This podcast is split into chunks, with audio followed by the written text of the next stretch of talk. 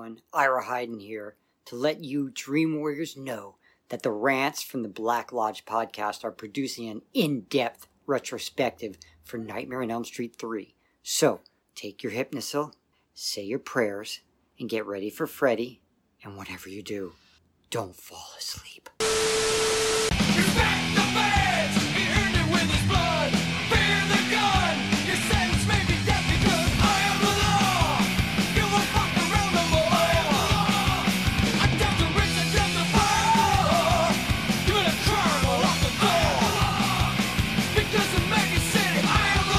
Recording live from the Black Lodge, it's me, the free will burning, head turning, ass kicking, machismo dripping, master podcast and mouthpiece of the Southeast. Brandon A. Lane bringing you a new edition of the Rants from the Black Lodge podcast. The month of February conjures up the lovey dovey anticipation of Valentine's Day. However, we at the Rants from the Black Lodge podcast, we prepare for an, adjacent tradition of spending Valentine's with the man of your dreams, or in this case, nightmares, with an in depth retrospective for A Nightmare on Elm Street 3 Dream Warriors. But how could we attempt a Dream Warriors episode without an actual Dream Warrior? Well, we can't. So it is with great pleasure we had that incredible introduction at the top of this episode from the Wizard Master himself, Ira Heiden. If Ira's inclusion isn't enough to get your blood pumping, we also have a full interview with production designing legend and our good buddy Mick Strawn. But first, here's some messages from our sponsors. Next Generation Wrestling brings some of the most talked about and star studded professional wrestlers from around the world. Based out of East Tennessee, NGW is becoming one of the most sought after independent wrestling promotions in the past four years. Witness NGW Live or on demand on the Highspots Wrestling Network streaming app. Follow us on social media platforms at NextGenTN.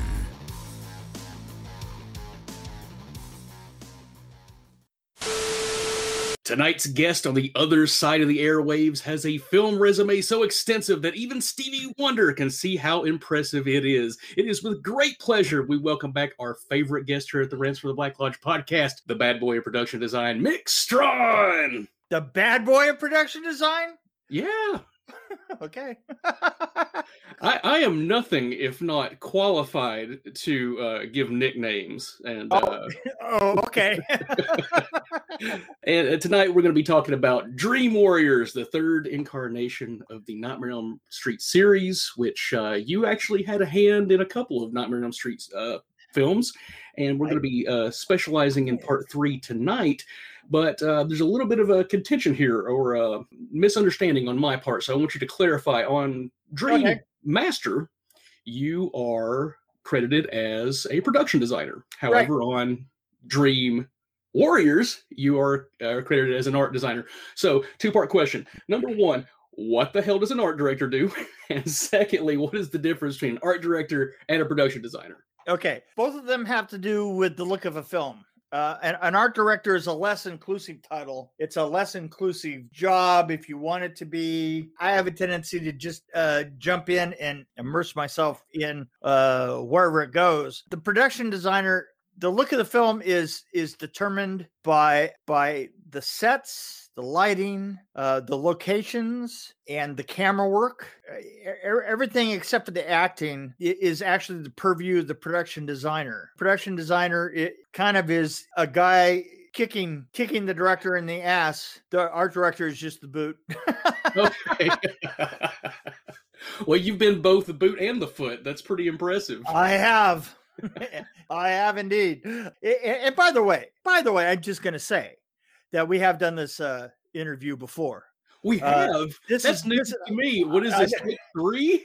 we Oh my God. overcame such technological I- between the two of us. I think we are Yes, we- when it comes to technology. yeah, because because you know what, it, it was sort of like uh like a relay race. the like- blind leading the blind. You, you fucked it up as worse as you possibly, as badly as you possibly could. But you could only go so far before you handed it to me, and then we did the whole interview, and I fucking lost that. So that gives you At the very least, it makes me feel that we're on equal footing There you with go. our with our grasp of technology. One thing that you definitely have a grasp on is your art, and I'm a big fan of uh, of your work on film. But you're not the only Strawn who uh, had a role in Dream Warriors. Yeah. Tell us a little bit about CJ. You know what this this goes back and and uh, I'll say it again. When I was originally uh, set up to to work on Nightmare on Elm Street three, I, I was working on the effects, and I was working with. I had met Peter Chesney, uh, who was the mechanical effects coordinator on Nightmare on Elm Street three. I had met him on Quiet Cool. He had done the effects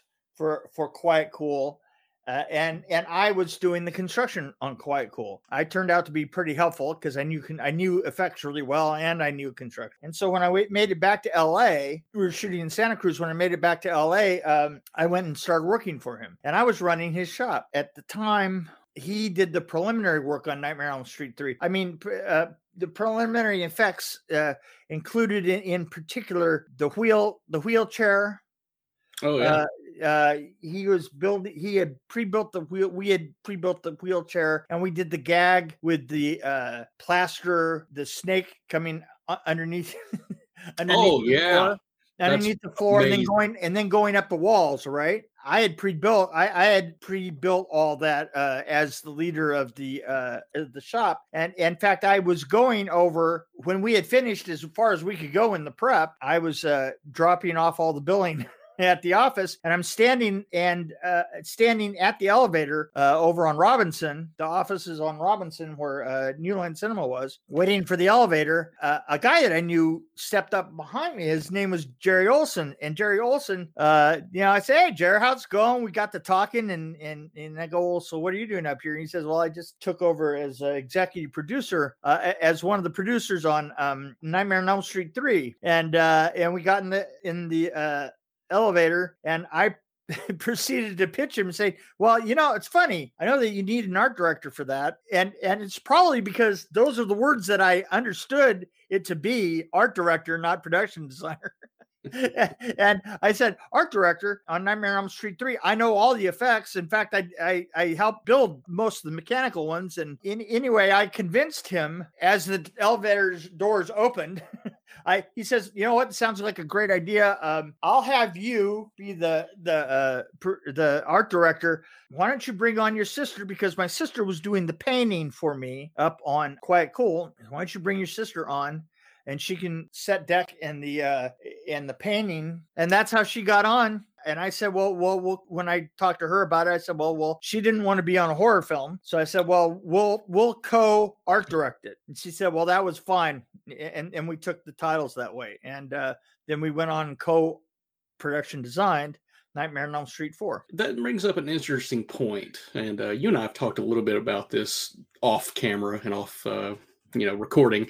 But you worked on five in a limited capacity, and did. she, and she went on. Uh, you want to tell us a little bit about what what caused you to depart that uh, that production? You know, I, I tell you something. The first thing was I had I had done three, I had done four, I'd done the TV series, and then jumped on to five, and I was pretty tired, and I had spent like you know four years thinking about nothing but Nightmare on Elm Streets, uh, and nothing about but about dream theory and and and and and what do dreams look like and and and all you know the rest of that you know what which uh is kind of a stressful and difficult thing to be continuously doing for 4 you're- years. You were doing too much dreaming, none enough I- sleeping. yeah i was doing a lot of dreaming not enough sleeping. But uh also the director um hopkins i think his name? Yeah, Stephen Hopkins. stephen hopkins. Can i can i ask you a question? Do you know what else he went on and did? I have no idea. I've never looked I if you if you had given me a little bit of prep, Mika.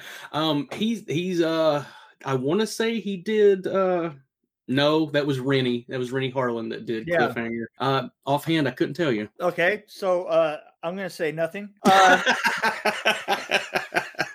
uh he was fair enough, fair enough. he was a very difficult person to work with because and particularly to me in my capacity as representing as they old guy, probably in my like 32 or 33, representing the the mechanical effects aspect of Nightmare on Elm of the Nightmare on Elm Street. And this director was well, you know, we've got all these great opticals, this CGI stuff is, and that sort of stuff. And if you notice, Nightmare on Elm Street Five is is less practical and more well CGI. I mean, there's Yeah. more optical effects in it, Mhm. and and to me personally, i- it it created a distance in the film. And I was trying to fight that as much as possible. And literally, I'd had this guy stand up and go, "Let's see, what's a, another word for dynamic dick?" Oh, we'll just say dynamic dick. Stupendous I just- asshole. he was a stupendous. He, he would say, uh, he would say, Mick, so how would you do this? And and and it isn't a how would I do this? I mean, I was a production designer and effects designer for years. It's it's how how are we going to How are we going to do it? how are we going to do it you know but hey well how would you do this well in relationship to how we have done things in the past trying to deal with a particularly mechanical way of doing effects for this film for nightmare on elm street uh, we would do it this way and he then he would say well that's just shit. And he would do this in these huge meetings you know and it's like well that's just shit. We're not going to do that that way because that's old school. That's the way you used to do it. I was like oh this Hmm. is so much fun Well, being that you worked on the two most successful films, maybe your input should have been taken a little more seriously. That's just one man's opinion. Um, let's, No, let's talk. you know what? I, I, I- as opposed to argue that, I left. Well, you you jumped off at the right time. We won't, we won't entirely shit on five, uh, but it is definitely not as strong as three or four. But we're here to talk about three. You told me previously about the job uh, of a production designer and sort of in the vein of an art director that everything on set is purposeful. And I want to know, did you ever hide anything sort of in plain sight, like Easter eggs and stuff? oh, I, I don't know about Easter eggs like that. I mean, n- not intentionally. Uh, when I did the the TV series, we would uh, we would literally do everything that we could to hide ducks in it. Um, probably out of three hundred sets or so, hid probably at least two hundred uh, ducks. Every painting would have a picture of a duck in it, and just and, and that's just because we've fucking gone stir crazy in a goddamn warehouse trying to do 300 sets in eight months. You know, Any particular reason it was ducks? no, so just just because. yeah, just because, because you know what, just because is a pretty good reason at three o'clock in the morning. Oh, fair enough. it's- um, I'm gonna have know- to dig those episodes out and look for ducks now. That'll become a new uh, drinking game. Look There for you the go. duck Look Mick at the hid in these nightmares. You worked a lot with New Line. Uh, Yes. throughout you know the 80s and uh, even going up into the 90s where they were sort of transitioning from a little company to a big company Yeah. did you did you ever see uh, when you were there the trajectory that they were heading on and becoming this huge media conglomerate or was it just small potatoes I, you know what, I, I, I'm not sure about that. I'm not sure about that uh, about seeing a trajectory. I knew that it was getting bigger. I knew that there were a lot of other films that were being made other than the the, the Freddy films.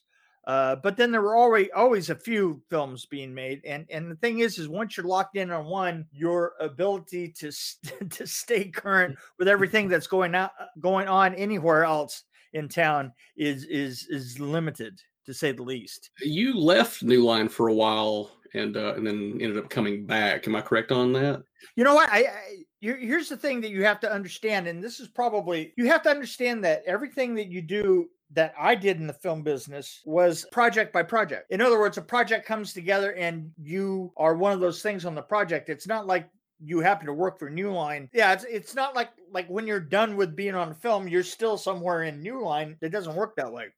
Well, here's a good question from your perspective. Uh, I mean, aside from the you know your obvious greatness in these these films and their ability to uh, do things that uh, your modern uh, or uh, other mortal would not be able to accomplish, uh, why did they keep coming back to Mick Strawn? because I I would be well a known quantity to a lot of people for uh, uh, giving you a, a great uh, uh, you know a really good look and also, I knew a lot about it. Let's say that you're a producer and you know you have a quantity that you know like I, I'm a quantity that they know right.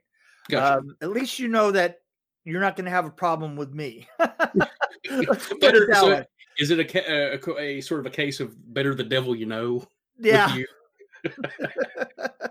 Better, better the better the fuck up you know than the fuck up you don't. uh, in Nightmare on Elm Street 3 has some of the most memorable pieces of any of the films. You know, you've got the the the Freddy Snake and the the junkyard. And what's your favorite thing that you worked on in Dream Warriors? Ugh. I love the snake. I I love the snake sequence. I mean, it was such an involved sequence.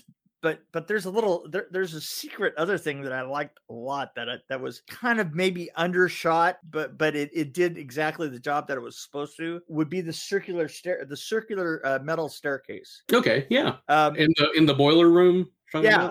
Yeah. Yeah. Because that thing is only 20 feet high. It's a set, it's 20 feet high, and it's in forced perspective. So even though, because it was built for one shot and it was a, it was like an enormous cone. And, and so if you're looking at the steps on it and you think to yourself that the steps are the same size and they're, they're going and they go on for like 80 feet or so, uh, you know, uh, to there's a painting at the bottom of it that they, keep on going and keep on going down. And you think that that force of perspective thing that you have to remember is this is like every one of those steps is slightly smaller than the one before it. All the Oh, way. okay. So all of that, all of that is in a cone shape, including the interior cone shape that is the windy piece of wood, literally by laying pieces, pe- little pieces of lay, luan and gluing them together until they Wow. until until they created a a, ra- uh, uh, a thing that's completely in perspective. when the difference i guess between three and four were you working on is there really wasn't a script for four so you got to kind of come up with a lot of the the wonderful nightmare things. As far as like what you accomplished from the script of three like how much involvement uh is there like is it you sitting down with the script and just going beat by beat like these are the things we have to do? Is it the director sort of saying here you need to do these things like what's the hierarchy of making these things come to life? Well, in both cases, uh, you know, it, you sit down with the director and you sit down with the you're sitting with the director and you're sitting with the storyboard art. The storyboard artist was Pete Vanchali, and between you and Pete and the director, uh, and a lot of times you're not there. The director and the storyboard artist are. So then you have meetings with the storyboard art, artist, and you take the storyboards, and you had separate meetings with the director to get an idea of what he wants in this given look uh, of these pieces. And i- in this particular case, a lot of it was moving forward and and in four it was moving already moving there was a, lo- a locked in look to it and and a lot of the sets were already done for four before renny harlin came on. I mean he he kind of he to tell you the truth he kind of got a turnkey version of a nightmare on elm street film. Okay. It's sort it's sort of like just shut up sit down and enjoy the ride put your belt on Nightmare 3, with a lot of fans, uh, they consider it not only the best sequel of A Nightmare on Elm Street, a lot of them consider it the best slasher movie of that entire decade. But you have the distinction of working on the most successful in four and the, the most popular in three. What do you think was the difference in shifting uh, going forward, like Freddy becoming this big cultural icon? Well, you know, here's the thing, and, and, and I've talked with you before, and it has to be explained why three became as big as it was. Freddy had a problem; he had the Superman problem, and the Superman problem is is this: is if you're as big as Superman, if it weren't for Kryptonite, Superman, there would be no story to Superman because he'd just come out and fucking fix everything. Yeah, I mean- there's no there's no stakes. I mean, even time is not a problem with Superman because he'll go up and spin the world backwards.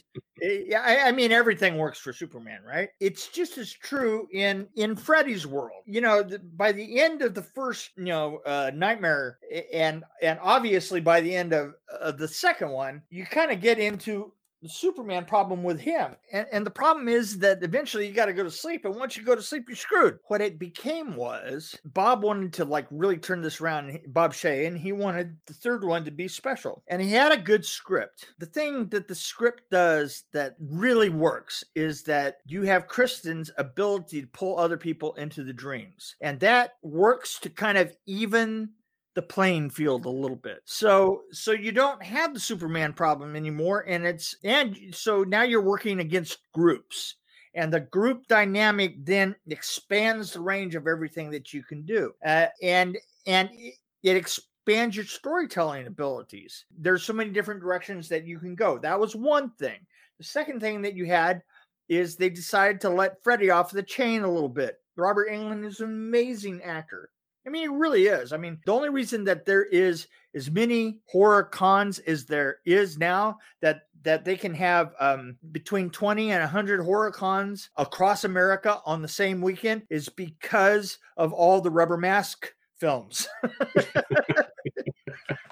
because because then you can have 20 versions of Jason out there that are legitimate and you can Very have true, true. you can have 20 different versions of Michael that are out there. You have 20 different versions of, of Leatherface that are out there. I can see where you're going with this, but there's only one. There's only Robert one Englund. Robert Englund. And here's the thing is his body language, his acting chops. They so the second item that we did on this list of making this film as good as it was was we let Robert off the chain. We let his his sense of dark sense of humor come in. Welcome to prime time, bitch. the classic the classic line right off the top of Robert's head, right? You know, I mean, you let him off the hook. The next thing that we did, so we got story and we've got Robert, and, and the next thing that you did is I said, look, we're going to pull it onto the stage and we're going to really expand all these uh, dream worlds because the first two had been done on location. They've been done very, very, very, very low budget, filmed in all the typical places around town. In this case, I had more control over them because I pulled it onto a stage and I made sure that everything was super manipulated, you know, so that that we were that that our dream our dreams were really a dream world. I mean, yeah, I've always made the uh the comparison to like you know uh, a Kmart parking lot when the uh carnival comes to town. We were that car carnival coming to town, right? And then when by the time we did four, I figured that carnival was going to expand out to Disneyland. well, you certainly helped uh, the you know put Freddy on this path to becoming more than just a very successful movie monster, and then by four he's on MTV, and it's the biggest thing you know going. But Right. that started in three with you know the tie-ins with Dokken and Dream Warriors, which ties in perfectly with your podcast, Dream Warrior Review, which I am a big fan of. There you and go. let's let's uh, let's actually talk about that a little bit Okay. you have you have moved into the visual range now so you want to talk a little bit about the evolution of your podcast Oh, my podcast. I, I, mean, we started out just being me and Kurt. Um, lit literally, we were Kurt uh, lived across town in, in this little town called Kennewick, and um, I was which is funny because he's a tennessee boy just like me and Yeah, somehow ended up enough. out on the west coast He did, and and, and he winds up. And I, and the only reason I wound up in Kennewick, Washington, was uh, that uh, my wife and I wanted to. As I retired, my wife and I wanted to be uh, by our grandkids, and my son was living in Kennewick, and and he owned this house that he rented out to uh, Kurt and and and his wife and and kids and and I uh, I took him to the movies one day because it's odd that I walked into his house and his house had all these great posters up on the wall, you know, from all these uh, classic movies, and we got to talking about movies. From then, we went to the movies, and on the way back, we had this, such a great discussion about it. I I I, I knew nothing about podcasts, and and he kind of at least knew audio to some point. and. uh the next time we went to the movies, we uh, we did a podcast about it, and then we did it every week, and uh, it was all it, it was all audio. i'm i'm glad that you have moved into a visual uh component. Um you have a way better setup than than i do. I'm i'm just getting into the visual capabilities right now.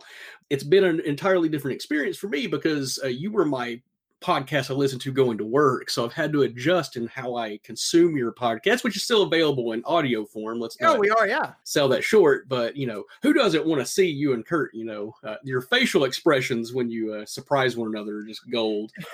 but but that's not your only podcast. You're also on uh, ProjectLouder.net's uh, great podcast, um, Rabbit. Hole. Rabbit hole. You I just, just- finished an episode with I- Bugsy Hoffa. I just I, I- watched it. I just brought I just brought uh Bugsy on. Yeah, yeah. So what'd you, You- think? What'd you Good, think of good that? stuff. Good stuff. And you worked with Bugsy on uh, Vengeance, did you not? I did. Yes. Yeah. Kill. Uh, we got to kill him with a baseball bat.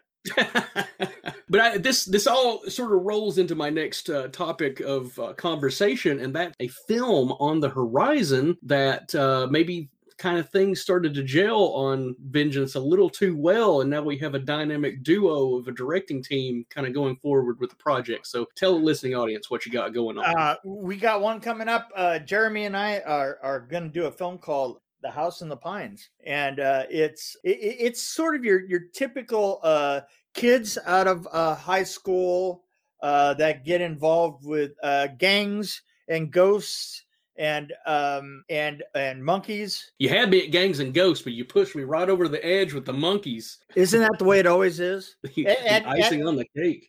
and and and and we've got flames and uh we got uh people drinking acid and uh and we have the yakuza and uh and uh let's see we we even have toy newkirk uh coming in Oh, to from Nightmare Four. yeah she's gonna All she's gonna she's gonna come in and uh, uh, do her own little cameo in there, and uh, so it, it's got a little something for everybody. It's the great thing about it is they kept saying, "Wow, you know, you're, the, the the way that you've rewritten this thing and stuff, it really feels like the '80s." And I go, "Yeah, you mean like a film? Oh, but don't. Because- This is." Yeah, it's like well, you oh the eighties. Fuck, what else am I gonna do? I mean, you're right? I'm very, very excited for this project, especially considering you're filming right down the road from me. I, I we are. We're gonna be right right here in Nashville. Uh, my offer stands for uh, for free uh, abuse of. Uh, Listen, you know what? I I, I I've I've I've been abusing crews since the '80s. oh man, so uh, yeah, the offer stands. I, I will I will gladly give you I some will take you up on that. Uh, some crew help uh, just to get this off the ground. Um, so uh, little birdie told me that Nick Benson might be involved. As a Uh, matter as a matter of fact, my friend Nick will will be there, and he's going to be uh, pulling together all the effects. So there you Uh, go. Nick, Nick worked on some big hitters, uh, Nightmare Four, uh, Society, which if you haven't seen is a wonderfully bizarre, bizarre film. That's that's proof that there were just better drugs around back then. maybe so, maybe so. I mean, Uh, you know what? This is back in the days where we didn't take microdoses. Oh, Ooh, that's a yeah, that's a rest of Black Lodge exclusive here coming from yeah, was Strong. say, take that 2020 and 2021. Screw Oh, you. they- Micro it's- microdose my ass. we're moving into 2021. Think good things are on the horizon, and I, I just want to say that like all the the hills and valleys that we've had in just trying to record this interview has been enough to drive me a little crazy. But We've there's won! no one, there's no one I would rather occupy the asylum with than my good buddy Mick Strawn. So thank you so much for uh, for stopping by and. Uh, And from the bottom of my heart, and for the other guys involved with the podcast, you you really are our favorite guest, and you're welcome back. And um, not only are you welcome, you are contractually obligated to come back uh, very very soon to keep us updated on the comings and goings of the Great Mick Strawn. okay, well, thank you very much, Brandon. I really appreciate it. All right, Ran Army. When we come back from break, we got an in-depth retrospective for Nightmare on Elm Street three. So stay tuned. Come on down to Mask by Lance, Premium Friday the 13th custom made hockey mask down there in Tennessee by Lance McKinney. Find him on Facebook and Instagram over at Mask by Lance. Go order one now, boy. Yee-hoo! Love is in the air as the 14th of February draws near. Throw out those flowers, flush down the chocolates, and save the romance for another day. Because tonight, we invite all you lovers out there to throw on your red and green striped sweaters and celebrate Valentine's Day the proper way with the Rants from the Black Lodge podcast and the man of your dreams, Freddy Krueger, as we bring you an in depth retrospective for what many consider the best slasher sequel ever made 1987's A Nightmare on Elm Street 3 Dream Warriors. I'm your host, Brandon A. Lane, and my co host, who is making his valiant return to the Black Lodge. Well, he goes by many names, but I simply call him the God-forsaken, hymen-breaking, liver-abusing, highway to hell cruising. He's the Chef Boyardee of Tennessee and the Orville Redenbacher of inebriation. Ladies and gentlemen, I give you the incomparable Fat Tony. Yes, I am so glad to be back. And I do right up top want to tell y'all a little bit of inside baseball info. This is our third take. Take number one, we were one hour and 55 minutes into. And because I had a stupid phone call from somebody's claiming importance, we lost it all. But you know what? You get a more streamlined, more focused, more sexier, a sexier version. and then we had to that's do a, a that's quick what I'm that's what I'm striving for. Let's make every episode as sexy as possible. I mean, ladies, you better have some kind of spare set of panties lying nearby because these first pair you're wearing are going to get. You're gonna be so wet you could dry dry Drown a toddler. Hey, you beat me to it. You beat me to it. Okay, so tonight we're talking about our Nightmare on Elm Street 3 Dream Warriors. And for those of you that are a longtime listeners to this podcast, this is not the first time we have tackled this episode. Back in the olden days, back when we were doing uh, watch alongs, we tackled this with very little uh, preparation. And it was fun for what it was, but the podcast has evolved so much since then, and I felt it like necessary to talk about this movie in depth with proper research. But it's also not the first time that you and I, being Fat Tony and myself, have done a review of this film, lost to time, probably for the better. absolutely for the better. Uh, shortly after my father passed, Brandon came over, and we did probably the first Drunk Tony reviews of A Nightmare on Elm Street three, in which I said ve- several very unfortunate things. I was dipping teriyaki chicken wings dipped in ranch into a cup of 100 proof Captain Morgan's and eating them, not stunt booze. And um, I was amazed. I do remember like one time being amazed of knowing John Saxon's name when I meant to be pointing at Heather Langenkamp. That was a highlight of that. The rest is best left unsaid. Listen, inebriation is always a key point in our reviews, but I think today we're probably a little more clear sighted than you were then. Oh, and, like we normally before when we did this started at two hours ago, we did four shots. Uh, one to Dan Aykroyd and our traditional three. Then two hours have gone by. The unfortunate interruption. So I have just freshly imbibed Dan Aykroyd's wonderful Crystal Head vodka into my system. I'm feeling it. Uh, I'm I'm ready to give you more coherent answers, and there's some answers I even surprised myself with on take one. So I'm I'll be able to more clearly elucidate them in take three. Well, I'm looking forward to, and isn't it appropriate the take three for a Nightmare on Elm Street three Dream Warriors, was- which was released February 27th, 1987. Uh, here we are in February, and you know we're just a few days away from the anniversary of this film. It was made on an estimated budget of 4.5 million dollars. Now, for 1987 standards, for a low budget, effects heavy film, that's a pretty high budget. It's a pretty high budget, but In- in low budget terms. In low budget terms, but as I've said before many times, and this being probably the a number one best example, it is all on screen, my friends. Absolutely. And when uh, when you adjust the uh, budget for inflation, that comes out to roughly ten point three million dollars in nineteen eighty seven money. Fuck me, running that's a lot of money.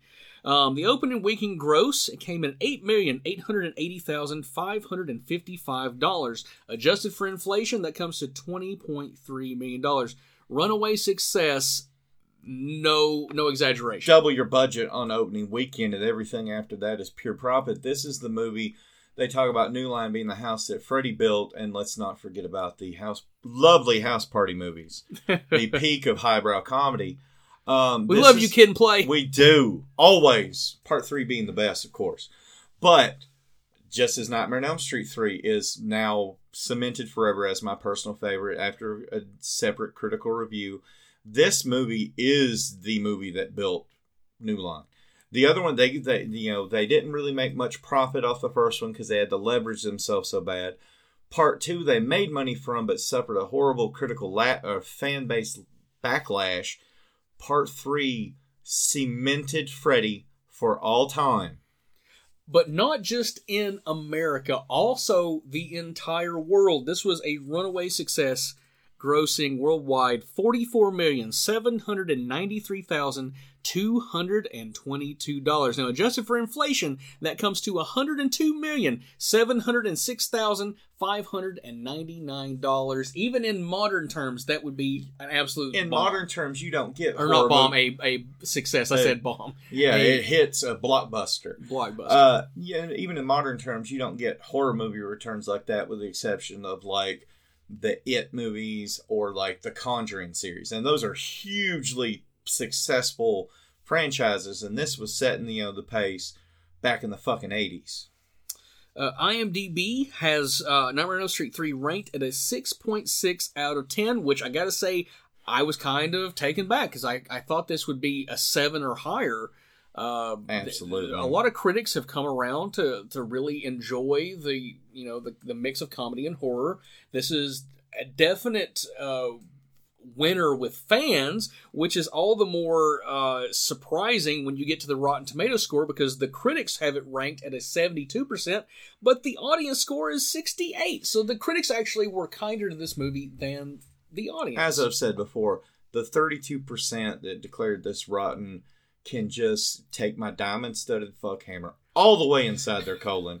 This movie, if you are a horror fan at all, if you're not a horror fan, why the fuck are you reviewing this to begin with? As a fan, on the fan score, this movie is slasher 80s perfection. I, I'm sure there's some hipster contrarians out there, keyboard warriors who just want to, yes. you know, to stir things up. I don't like this movie because it doesn't have the subversiveness of the first one. Well, you know what? Fuck you. This is a fun movie. This is uh, a perfect 80s thrill ride that still holds up. I know when I watched it back this past week, it, I found myself enjoying it probably more than I thought I was going to.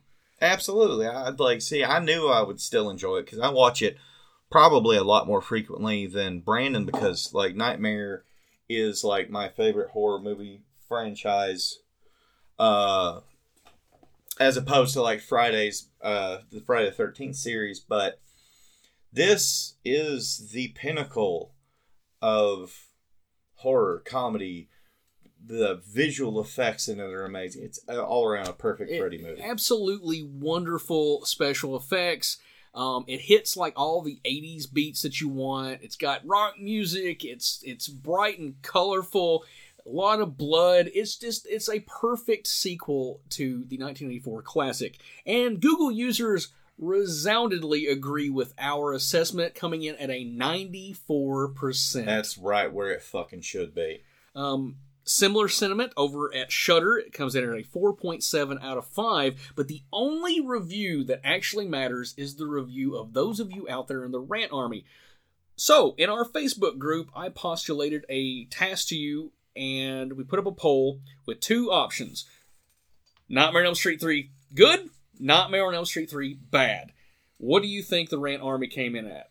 You've already told me this, and I know that only three people said bad, so it's ninety five percent. I love you 95%. ninety five percent of people that know the truth in your heart. I love you. The three percent that, or the five percent that answered no, I, I, their day of reckoning will come. I genuinely would like to reach out to them just to get like I want to follow up. Like what? Like what is it about this movie you don't like? Are I you- only like Ari Aster A twenty four horror movies. hey, I love those I too. love them too. I love those too. But this is just a fun movie from bow to stern. So regardless of those three people, um, ninety-five percent found it overwhelmingly positive, and I gotta, I gotta wholeheartedly agree with them. I think that is a perfect Yes. you know, it's a perfect review, 95%. Um, on Fat Tony's hit list, we have, Six. and that would be seven if you include Freddy, and by God, we absolutely We do. absolutely are. Of this movie versus all the other fucking movies, this is the only ending that makes somewhat movie logic sense. I'm going to agree with you, and we'll definitely table that discussion for later on in the retrospective. And with seven kills, that averages to one kill every 16 minutes. Now, the Nightmare series has never been a body count series. Quality, not quantity. quality, not quantity. You perfectly surmised it right there. However, a kill every 16 minutes, that's that's pretty streamlined. That keeps you on your toes and you know somebody's going to fall by the wayside pretty, you know, repeatedly. Um, on Stank Dick Eddie's titty tally, we're, we're not scraping the bottom of the barrel like we were in 2020, but we we still have a while to uh, to be able to crawl our way out of the, the chasm, but we have only one pair of bodacious boobies, and but what a glo- glorious pair they are. They belonging to the very lovely Sally Piper in the role of the nurse, who will simultaneously give you a boner, but then immediately take you away. And let's table that discussion because we're going to talk about that. The the the set of tits to to get you going, but also fucking Just retract you. take it away. So so good. And as popular as A Nightmare on Street three is, the year it was released is equally as popular for its stellar output of memorable horror films. So let's take a look at the stiff competition of All right. 1987. I've already read this, so I won't pretend to be surprised, but I will say this. This is probably the most stacked year for horror that he's ever handed me in stiff competition. Hard to argue. We have The Lost Boys, The Gate, John Carpenter's Prince of Fucking Darkness, Alice Cooper, Hellraiser, Monster Squad, and yes, Wolfman does have nards. We love you, Fred Dekker. We love you, Fred Dekker. Creep Show 2, Evil Dead 2, Dolls, Jaws the Revenge, boo, House 2, The Stepfather, which I'm going to make all three of my stepdaughters watch. this Slumber Party Massacre 2, Howling 3, Return to Horror High, The Video Dead, From a Whisper to a Scream, R.I.P. Vincent Price. That is the one where he narrates, right? Yeah, yes. correct.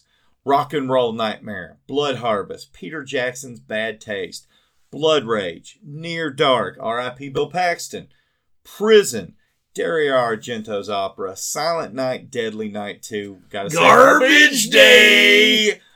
Hello Mary Lou, Prom Night 2, Street Trash, and Zombie High. Oh my god, what a year. absolutely stacked. And I left off the Arnold Schwarzenegger classic Predator because if I had included it, it would have been number one with ninety-eight million four hundred thousand and three hundred and thirty-two dollars. That falls more in the action sci-fi camp, so I excluded it just for the sake of posterity. Coming in at number five, we have one of my favorite, uh, somewhat forgotten John Carpenter movies, Prince of Darkness, with fourteen million one hundred eighty-two thousand four hundred and ninety-two dollars. Coming at number four, we have the sadomasochistic brilliance of Clive Barker's Hellraiser, raking in fourteen million five hundred and seventy-five thousand one hundred and ninety-three dollars. Number three, one of Joel Schumacher's uh, best films, The Lost Boys, with thirty-two million three hundred and eighty-eight thousand eight hundred and ninety-eight dollars. Number two, the movie we're here to talk about tonight, A Nightmare on Elm Street 3 Dream Warriors with $44,793,222. And number one, surprising and and heartbreaking Jaws the fucking revenge. with And I, I do want to no before you read that. No, go ahead and read the fifty-one million eight hundred and eighty-one thousand and thirteen dollars. I did correctly predict where Nightmare 3 fell on this range because I'm like the only thing that's going to beat it is either Lost Boys and then I said I hope it's not Jaws the Revenge. And it was because, as you pointed out in our, our last attempt at this, there weren't there wasn't the internet to warn people of how bad something was, and it was riding high off the reputation of Jaws, even though precipitously it had gone downhill. Jaws three is enjoyably bad, but Jaws one and Jaws two are in a league all their own, and really Jaws one is Jaws even like 1. it's, it's a big drop between Jaws one and Jaws two. But Jaws the Revenge had enough steam left in the you know in the This machine to keep uh, people interested. Although I'm sure they probably were better happy spending their money with Nightmare on Street, uh, Nightmare on Street three than they were with this film. I remember going to see Jaws the Revenge as a child uh, with my parents in the theater, and I was fucking terrified and horrified and all that. But I was what six? They came. My Caine. dad came out mad as fuck, Michael Caine, what were you doing in this film? getting a paycheck, getting paid. God, you could have been in so many other less embarrassing Well, movies. Christopher Nolan wasn't making movies yet. That's- just that's true. shit. a 10 year old Christopher Nolan should have been making movies. Exactly. Um, to properly examine Dream Warriors, we have to go back to where it all started. That being the year of 1900, 19, eh, blah, blah, blah, blah, blah, 1984. So let's go from page to screen. In 1984, struggling director Wes Craven and small-time distribution company known as uh, New Line Cinema, they joined forces and they produced a film about a maniac who would kill teenagers in their dreams on a very low budget of 1.8 million dollars. And to the surprise of everyone, it became a quite a bit of a success. And it uh, it raked in over $25 million, putting the director on the upward trajectory and the production company on the map. Craven would leave the Freddy Krueger character behind in pursuit of other film projects, but New Line was just getting started, so they quickly rushed a sequel into production, which you can hear about in uh, our archives, the Freddy's Revenge episode, one of our personal yeah, favorites. probably one of my favorites. Uh, check that out on juicykrieger.com. Freddy's Revenge is released to the masses and it rakes in an even higher box office return, but it just doesn't live up to the expectations of the fan base. Its homoerotic undertones and its quote unquote deviations from the rules of the first film, well, Wes Craven was inevitable be, to be drafted back into the fold to pen the third entry.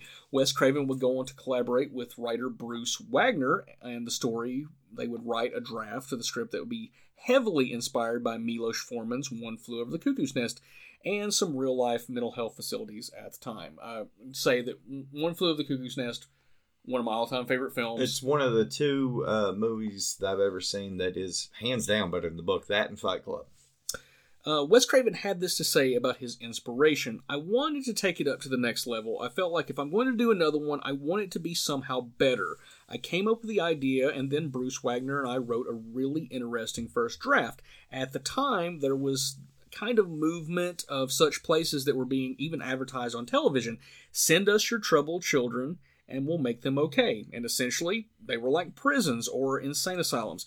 So the first major departure this film has is it moves the setting from the suburbs into Westin Hills, this you know psychiatric hospital. Do you think this is a positive change? And it definitely, how big a risk do you think this was to take the series? It was a pretty big risk because before it was high school and then at home alone, isolated. This environment puts the kids together 24 7. They all know what they're going through. None of the authority figures, you know, they're all, it's mass delusion. You're, you're wanting to fuck too much. Your, your parents did drugs, all these things. But the kids themselves who are stuck together, they know the, what's going on. I think the beneficial thing for keeping the story going in specifically Dream Warriors is because they all already know about Freddy. Yes. So there is not that that need for one character to convince another character of his existence. Now, Dr. Gordon is not really on board for that and the other staff members, but they have Nancy come in later and she serves as that intermediate to be able to get everybody on board. But there isn't that, like, oh, our friend is dead, now we got to take things seriously, but I don't know if it's a dream uh, Yeah. fucking demon killing off everybody. We're kind of dropped in media res where it's already happening. There's already an epidemic of suicide in the town, and these are the kids that just got caught in the attempt. I'm using air quotes on an audio medium, but the uh the, the whole subject matter is really dark too uh, going back to what he said about the troubled kids and you know we'll make them okay by putting them you know in crazy house i mean yeah. uh this is mental health has really come into light over the past you know 20 years has been taken a lot more Yes. seriously and you know with now with the anti-bullying programs and you know that some people are just wired differently uh, this is sort of groundbreaking in a lot of ways and like kind of focusing in on the troubles of teens and how hard it is to be a teenager aside from the fact that there's a, a dream warrior you know or a dream demon kind of trying to chop you know chop everybody up in their in their dreams I, I just think that's a it's kind of a, an adventurous uh, viewpoint to take um, prophetic in, in some some regard of how Absolutely. how for the forefront that psychiatric care will become in our But this is the Lives and 80s, lives. so in real life, they just all would have been molested. P- probably unfortunately I mean, there's there's the whole thing with the one night orderly had trying to get sex from the re- recovered junkie, but in in real life, all of them just molested all the time. Thankfully, it's a movie, so we don't have to deal with that kind of harsh shit. That's true. That's true. But uh, you got to think like uh, the the separation from the the original drafts of the story uh, penned by Bruce Wagner and Wes Craven. Do you think like those more of those kind of elements played into that, and maybe the Frank Darabont um, Well, and uh, Chuck Russell version maybe stripped a lot of the elements out? Well, as I was talking about before, I, I found a summation on like a message board of Wes Craven and Bruce Wagner's original first draft script, and I think it would have been they in that version of the movie, Westin Hills would have been a more unpleasant place, but I don't think they would have relied heavily on like. It probably just would have been also in that movie one orderly trying to get laid with like you know one chick one time. I don't think it would have made that big of a difference but I think the overall tone and aesthetic would have been more oppressive and dark. There's a part of me that kind of likes that because it on top of the fact that like that their nighttime like their dreams are haunted Their daytime's they're- haunted, they're- too. yeah, Yeah. there's just a it's a, a situation you can't like get out of you know you're awake you're asleep you're fucked either way um, the draft although promising wasn't exactly what new line was looking for um, Sara Risher uh, had this to say there were so many rules and none of them were followed. Everybody could do everything, so it was just like the ki- kitchen sink approach. Throw it all in, and they really elemental scary things in number one that it worked so well. It felt like I'm just going to throw a bunch of sh- shit in. Uh, executive Sara Risher uh, shared uh, similar sentiments. Uh, actually, I think I f- that first Yeah. quote was uh, that's from Rachel Talalay. I read ahead of myself. The second one comes from Sara Risher. She shared similar sentiments, and she had this to say: "It didn't quite work. It was very ambitious script, uh, but it didn't have a lot of the human vulnerabilities and the characteristics we wanted. We were in the process of rewriting the script with Wes, and our producers at the time had met with some young, smart, and up and coming writers, Frank Darabont and Chuck Russell, and they said, please hear their pitch. They had a great pitch. We think this is the best way to go. So enter three-time Oscar nominee Frank Darabont, who would go on to be one of the most successful writer-directors in Hollywood. His work includes Shawshank Redemption, uh, The Green Mile, Mary Shelley's Frankenstein. Uh, Dream Warriors was Frank's first writing credit. Uh, his rewrite, along with the input from director Chuck Russell, would put more of a comedic spin on the script, also kind of expanding the fun things you can do in the dream world. So this is the one of the more contentious uh, aspects. Uh, you have four people credited as writer of this film. You got Bruce Wagner, you got Wes Craven, Frank Darabont, and Chuck Russell. Who do you think should get credit for writing Dream Warriors? As I said before, this is a this is a movie that was kind of written by committee, but it just so happened the committee was stacked with talent. I compare compare it to like the development of Alice in Chains in the '90s. They were a grunge band, boy band put together by producers that just happened to be the best grunge band of the '90s. Yes, better than Nirvana. Come at me. Oh Uh, fuck! I'm not gonna argue that. No, Fuck I'm Nirvana. talking to the listeners. but um, at least Layne Staley died of a drug overdose, not suicide. all right, we won't. Okay, But, but no.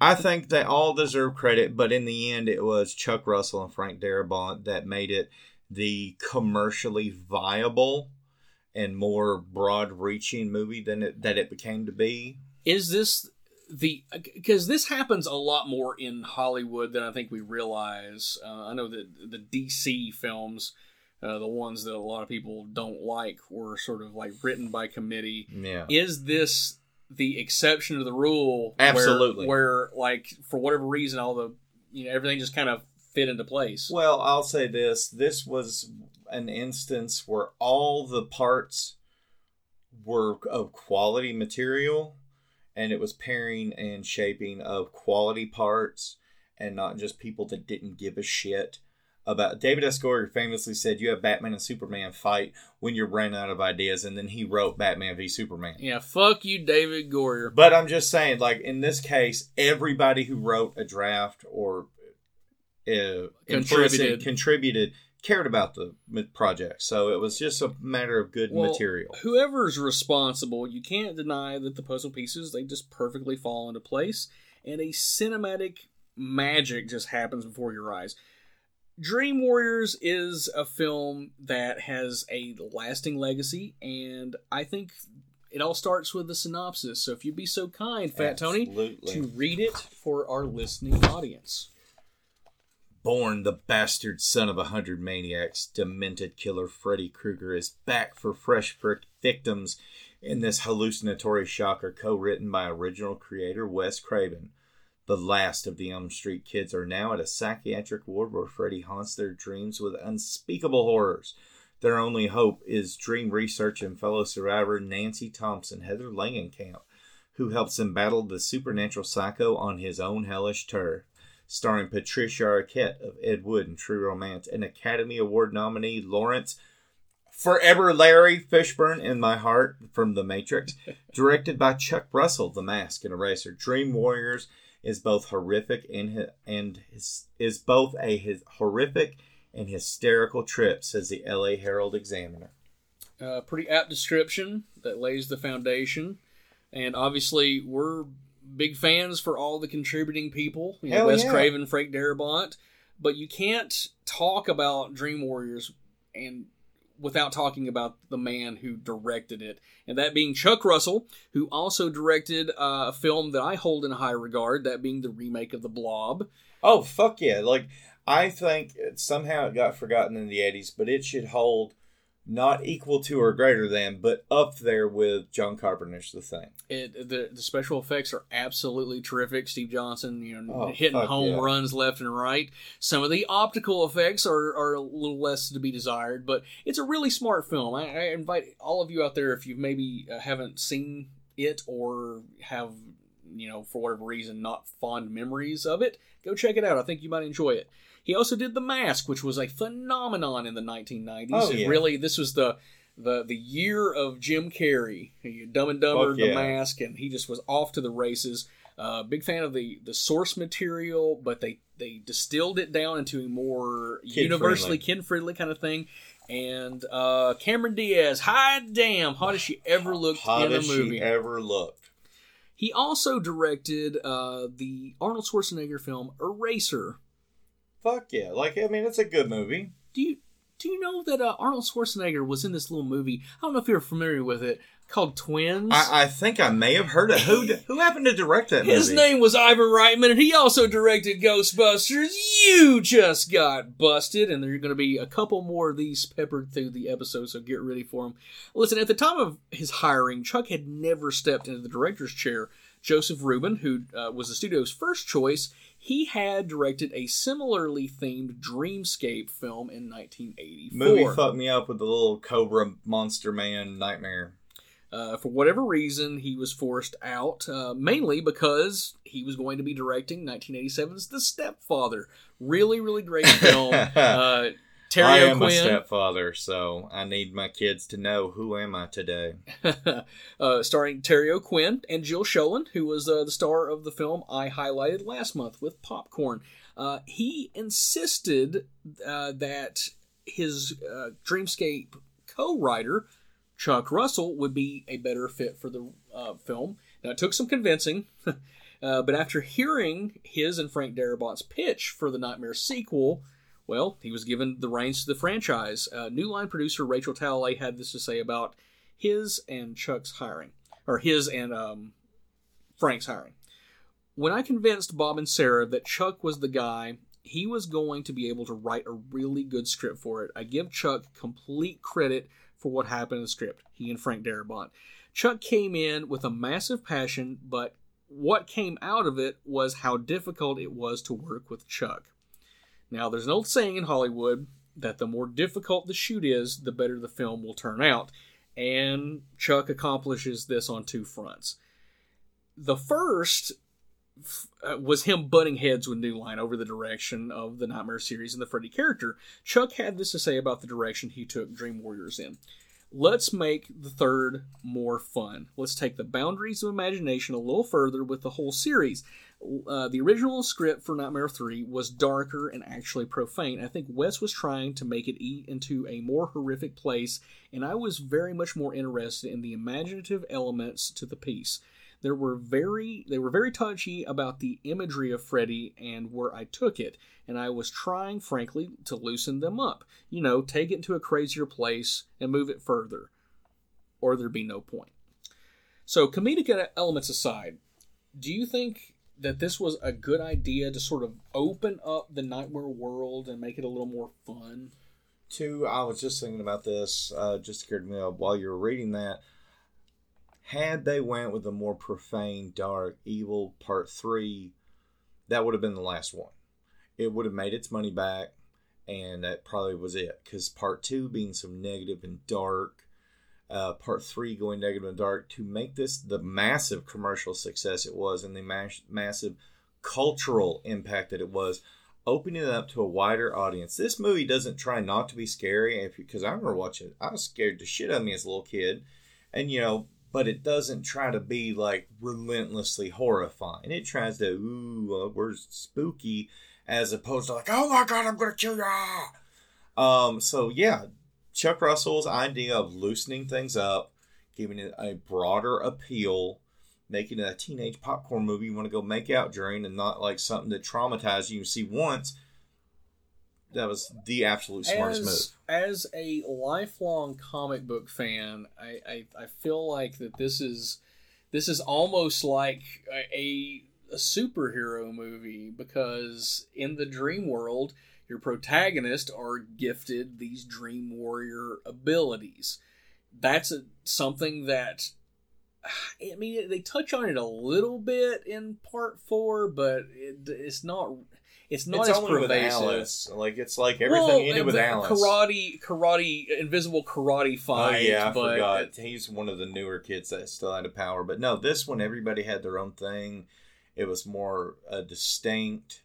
Uh, It, it, and I know that like the the contemporary movie, which is a superhero film, that being the New Mutants, which was you know unfortunately a bomb, but it definitely draws heavily from the aesthetic of Dream Warriors, which is funny because Dream Warriors kind of draws from the aesthetic of of uh, it's a horror book. movie X Men. I admit in a lot of ways it is. Um, do you think that uh, is a positive for the Yeah, film? absolutely. Again, it's it's something that mainstream audiences can latch on to a little more. It gives, you know, instead of just the protagonist doing something else to fight against him again until, you know, it gives every, it, what it does is it gives every one of the kids who learn about this, you think they have a chance. Even if they get killed immediately, they have a chance and you can root for them more instead of just knowing in your heart they're, They're, they're, they're, they're, they're just there to be dispensed with. yes. Um, one of the new additions to the Nightmare canon is Freddy's backstory, and we're going to touch on that a little later in the retrospective with a Rants recreation. But Dream Warrior stands out from the previous films by leaning into some religious elements. It's old school, it's tried and true horror trope, one that we've discussed in detail in the Exorcist episode that we did. Find that out on juicycritter.com in the archive. Do you think that rooting the Freddy character in Catholic dogma is a positive or a negative? I think overall it's a slight positive because again, in horror movie shorthand, the audiences know what to expect. It's like when you get okay, well, there's a cross, he's evil. There's holy water, and again, as you um, said, I'll let you bring that up. But you know, it's it's good shorthand for the general audience. Well. I mean, film is a visual medium, and you sometimes have to take shorthand, and Yeah. those are things that you identify from you know previous media. For me personally, um, even though like I I completely understand why they did it, it almost makes Freddy less scary to me because it, it clearly marks that there is there is there is good, there is evil, there's you know, there's an afterlife, and and even though the implication that you know, when Freddy you know kills these kids, he's absorbing their souls into sort of like a you know a perhaps perhaps a fate worse than hell. I mean, I'm not exactly sure, but you know this purgatory or to be in his chest of souls. I don't know. That to me that makes it a little less scary when it's just this thing that you can't explain. Uh, like uh, Michael Myers is a perfect example. The more you know about Michael Myers, the less scary he is. Um, part six, you know, which has two wildly different cuts, and the, the more you like try to explain why he can do what he does, it makes him less scary. And even in the Nightmare series, Freddy's dead. You know, dream demons come to him like, "We want to give you power," and uh, to me, that makes him less scary. When you can't explain why Freddy is or what can stop him, I don't know. It makes him more of an like a an oppressive force that can't be reckoned with. Now, because of these things that were implemented by Chuck Russell, you get a really, really satisfying ending. So, for that reason alone, I'm going to give it a pass, and we'll talk about that as we continue on. But speaking of Chuck Russell, he had to say this about his justification for introducing the religious elements. I wanted to bring in these kind of class, uh, classic Christian values. We kill Freddy with a cross. I mean, this is old school vampire stuff. Now, I had not considered this previous to doing my research, but Freddy is kind of a vampire. Yeah, he, And he sucks your soul. Yeah, rather than feeding off blood, he feeds off your your life force. He's keeping himself afloat by, you know, almost the misery of others. And even when they take the series in kind of a different direction, he still feeds off fear. So I mean, even in any iteration, he is a vampire-like presence. And even Ooh, especially in part two, when it's more of a seductive will they, won't they, trying Yeah. to get like that's very apt for part two, but it does apply pretty much across the board.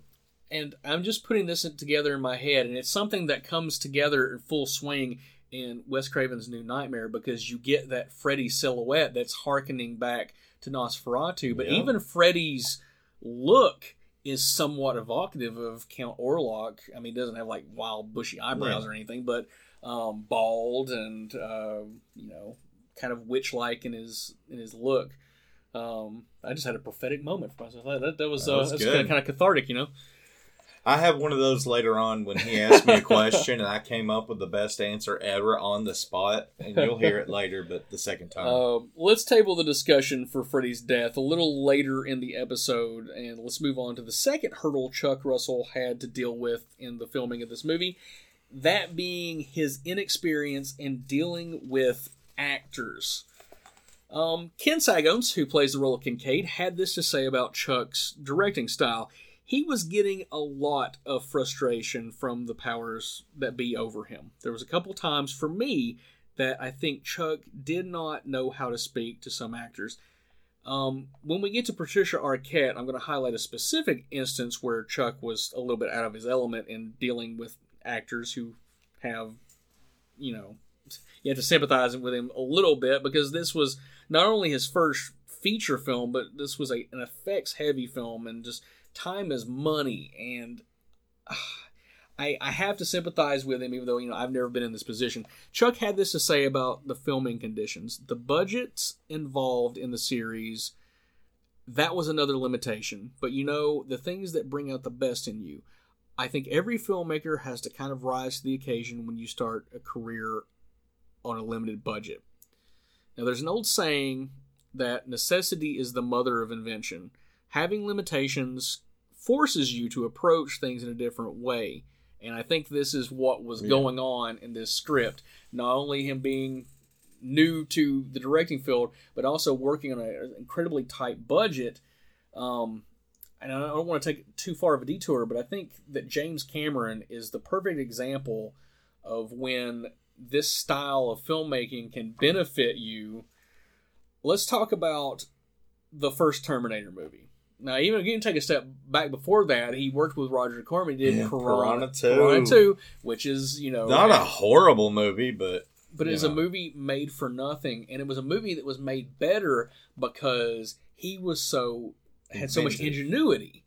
And moving forward to the Terminator, like a more skilled director or a more seasoned director could have made this movie, but it would have been made for much more money. exactly. When you are forced to overcome hurdles, you have to come of new and exciting and uh, practical ways to do so. And when you look at the Terminator, I mean, it's basically a horror movie. Oh yeah, yeah. It's a it's a sci-fi slasher movie. It's it, he's Michael Myers and Jason. He's unstoppable killing force. Uh, you mean you have uh, the the problem of the the, the T eight hundred uh, exo or the endoskeleton, whatever it's called. Yeah. But uh, they they just they made it. They just made a full size thing and they rod puppeted it and Stan Winston incredible stuff. But when you could throw twice the budget at that, um, that would have been stop motion animated or you know, whatever the equivalent of CGI Yeah. was at the time. Fast forward to a movie like Avatar, which was I think was the most expensive movie ever made at that point. Yeah. may still be. I'm not entirely sure, But of course, everything looks amazing in that movie. they have unlimited budget to throw at it, so they can do anything they want, and they don't. They're not forced to innovate. Although, to give him props, his his technology and innovation pushed what they could do with CG and 3D. I I know you don't really care for it. I only think it's pretty good, and that's just a bare pretty good. But I mean, you got to admit, for me, sometimes I'd forget I was watching a computer animated movie. Pretty much. But my point in all this being is that great movies can be made if you throw a Yeah. huge budget at them, but it very rarely results in like a groundbreaking, Groundbreaking. like like okay, we can do this because of X, Y, and Z. The original Star Wars. Uh, George Lucas like shopped around the Star Wars script everywhere, and no one wanted to make this movie. It's like, well, we can't make this movie on a, a budget that will ever be returned. And Fox took a you know a shot with him, and then they got to the point where like, well, they had to shoot all these space battles, and they had to invent new technology to be able to do it. Necessity is the mother of invention. Now to tie this all back in, this is what I think happened on this film. Because he was sort of out of his element and not a seasoned director, he was forced to think on the fly and Outside of the box. outside yeah. of the box. And because of him sort of on the the character stuff getting so far behind and he got to a point where oh fuck, now I don't know what to do, you you're forced to have to. Now, the first time we recorded uh, this, we talked about the shot where they're in the hall full of mirrors Yeah. that is something that a seasoned director would struggle with. Now, I just watched uh, Wizard of uh, Wizard of Oz, the Wizard of Oz sequel made by Disney called Return to Oz, and that's another first-time director. And I was amazed at how many fucking shots in that movie in Mombi's uh, castle or whatever that there's just wall-to-wall mirrors. That's not an easy thing to shoot, whatever stage director you are. Now, you want to spread because you have to keep your keep the shot out. They were doing that that scene, the hallway scene in Nightmare Three, almost up to the, the day of the premiere, trying to figure out how to make it work, and it ended up being just projecting on Mylar and doing like it's just simple camera tricks that, given a million dollars more budget, they might have figured out another probably worse way to do it. It wouldn't have been. well, and, been and now they would just CG it. CG it. and sometimes that's not the worst thing on earth. No, it's not. But uh, presented with a problem, they overcame it. And a film is a collaborative Yes. effort, so you can't place that all entirely on Chuck Russell. But he was smart enough to to listen to people around him, and I'm sure they came to a consensus like this is what we need to do. And uh, I mean, the director is more than just the guy who sets up the shot and says do this, do that. They Coordinates. they coordinates the entire production. So for him to be able to take charge and put everything into place, that's an amazing thing, especially on your first film. Now, um, weaving that all back uh, to Chuck Russell, if you had to divorce yourself from the knowing that the, this was a troubled production, would you have ever known this was a first time director? No, man, this movie fucking fits together like a Swiss watch. I mean, it just goes from the from the opening scene to the close. It is a well-oiled engine of '80s horror gold. I absolutely agree. And rewatching this, because I try and do as much research before I watch a movie and then I'll watch the movie because it gives me a different perspective on it. But even knowing what I know, like I'm looking for cracks, and there's none. I mean, if they are there, they're they're so minor that it's not even worth mentioning. Like some, there's some shots where like uh, Patricia Arquette's stunt double is Oh, very yeah. noticeable. But come on, that was just uh, That's was gonna happen. It's that- the It's gonna happen. It's gonna happen. But yeah, I would have never known this was his first film had I not known it. Um, some of the cast have been very critical on the way they were directed, but it's more than evident that Chuck cared about the cast and the characters. He had this to say I, I wanted to do something about the bonding of kids at that age. I think the beauty of the whole Elm Street series is that there's something the kids know that their parents don't believe. It was a great horror riff on adolescence, on the point in our lives where we realize the world is not such a nice place, and maybe everything we've learned in school or by our parents have told us isn't exactly true. Exactly. Drop out of school and run away from home, kids. no, no, I, Do needle drugs, Yeah. play Dungeons and Dragons, Huff and gas. make and make marionettes. Exactly. No, I do believe that. Um, again, that's one of the geniuses of the script of putting them all in the high school is you don't have this separate social lives. you mean the distract- Westin Hills Westin? What did I say? High School?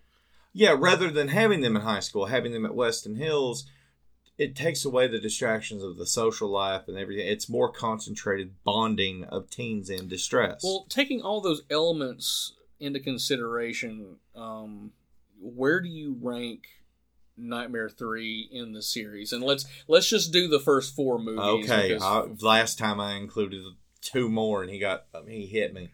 He put a lit cigarette out on me. He doesn't even smoke. No, I've thought about this, and I'm going to to cement my answer three because it has the perfect balance of horror, tone, comedy, fun, acting, direction, effects. One, two, and four. My my list is almost the same as yours. Mm-hmm. The the wild card for me is four, and the reason that wild or I'm sorry, the wild card for me is two.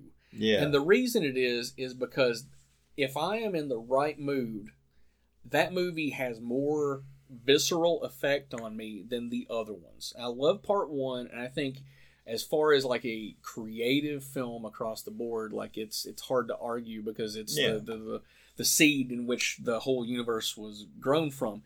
But after reevaluation, part three is just it satisfies like every check on the list.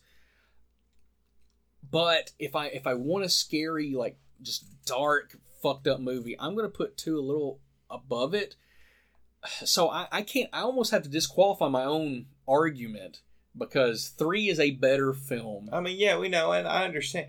It's not how we're not doing objective; we're doing subjective. So it's how you feel your list is. You But- rank but- your list. But your but here's the thing: like I can I can I have to argue against my own list just because of because in the moment of when I am projecting or saying in your heart, you know part two is your favorite. Just say, But but watching back part three this past week, and I'm like, God damn it, this is a really great movie. So it depends on what mood I'm in.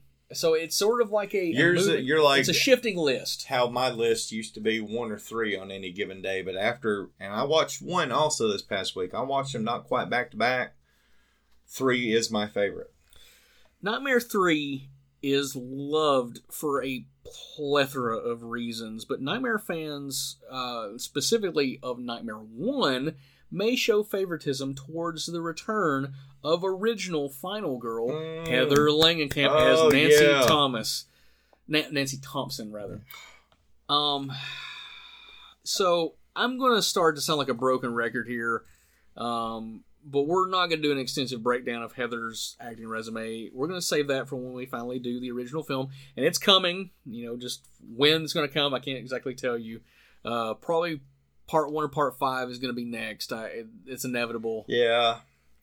Um, that being said, the character of Nancy returning in a more mentor role it was in the cards from the very beginning. Heather had this to say about her return to Nancy.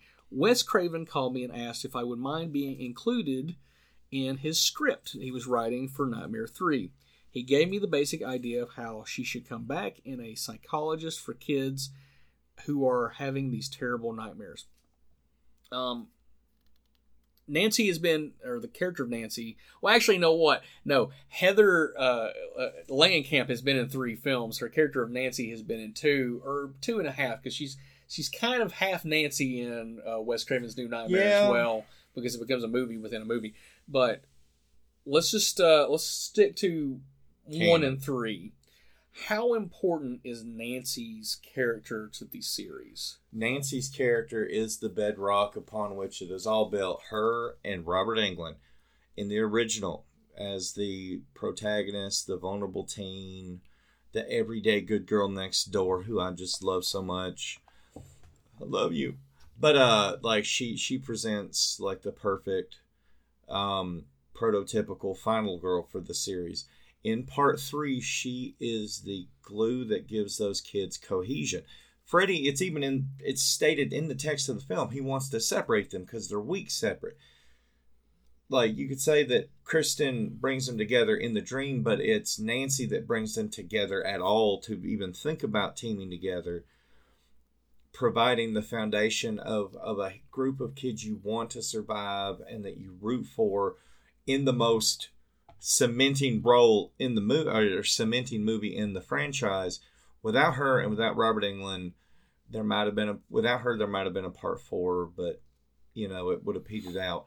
She cements it. She's super fucking important, basically. when when you look at the other the big four um really there's only a couple of like long staying characters. There's jamie lee curtis in the halloween series and friday the 13th like you're in the fourth movie before you get tommy jarvis. Yeah, and you know he has his trilogy but a lot of people still kind of hold him in high regard and um but Jamie Lee Curtis's importance to Halloween is it's almost like every time the series hits a low, it's like, well, we got to pull, we got to get Jamie back, we got to get Jamie back. with the exception of Resurrection.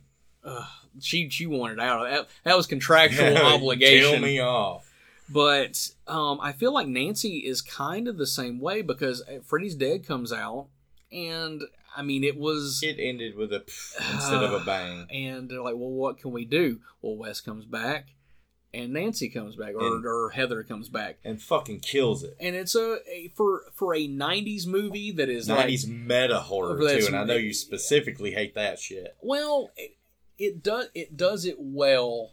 Um, I just wish it didn't come out that in that decade. Yeah, Um, but yeah, I, I think that like her character, and it is even just her character, just the actress herself is so entrenched that you, the you need you need her looming presence uh, to make the movies um, have a little more weight to Yeah. them, and she's, you know, kind of usurped, and other final girls take the place. But I mean, Nancy's the original, and Nancy's the one that's always going to be kind of at the forefront absolutely. you know, one or number two, where depending on how you want to argue about it. When the rewrites for Wes's script occurred, uh, quite a bit changed, but Nancy's inclusion was never uh, in. It was never even discussed for removal. they Like, just she- removed her fully nude hardcore lesbian sex scene to our detriment. We actually have a question uh, from Oh. Flip and Travis about such things, so let's table that discussion. Um, Chuck Russell had this to say about bringing back the Nancy character. Bringing Nancy back was another hook I thought was great for the series. It took some convincing. She had other things going on in her life, but she did a great job, and the character became a leader of sorts of a new generation of Elm Street kids. Now, narratively, Heather's character in Dream Warriors serves a couple of really important purposes. Um, she fills in details, and she's the exposition dump character. Yeah. You need a point of reference character to explain to the other characters what the fuck is going on. So that could have been written really flat for her, but I give them a lot of credit for giving a lot of humanity to her character, especially tying back in that they bring John Saxon back as well. And her big exposition dump scene in group therapy is also fucking amazing. yeah, she she's she's great, and I love her. We, uh, we absolutely love her. I wish Heather Langenkamp had had, you know, she she's a she's a scream queen in the sense that she was in these nightmare films, but like I feel like She, she, didn't scream. She took it to him. but but she could have been like the Yes. Jamie Lee Curtis of other genre not genres, but other uh, franchises. I mean, I would have loved to have seen her in a you know a fucking um, sl- other slasher series. You know what I'm Yes, saying? Like she- absolutely. she no, we get why she didn't do it. Yeah. for for a career is probably a good idea, but I but from my heart, I wish I would have seen her do other things. Um, Robert Englund had this to say about Nancy's purpose in part three. You've got this great character of Heather as the binding element. Heather's the one that's been through it and can tell them what's going on.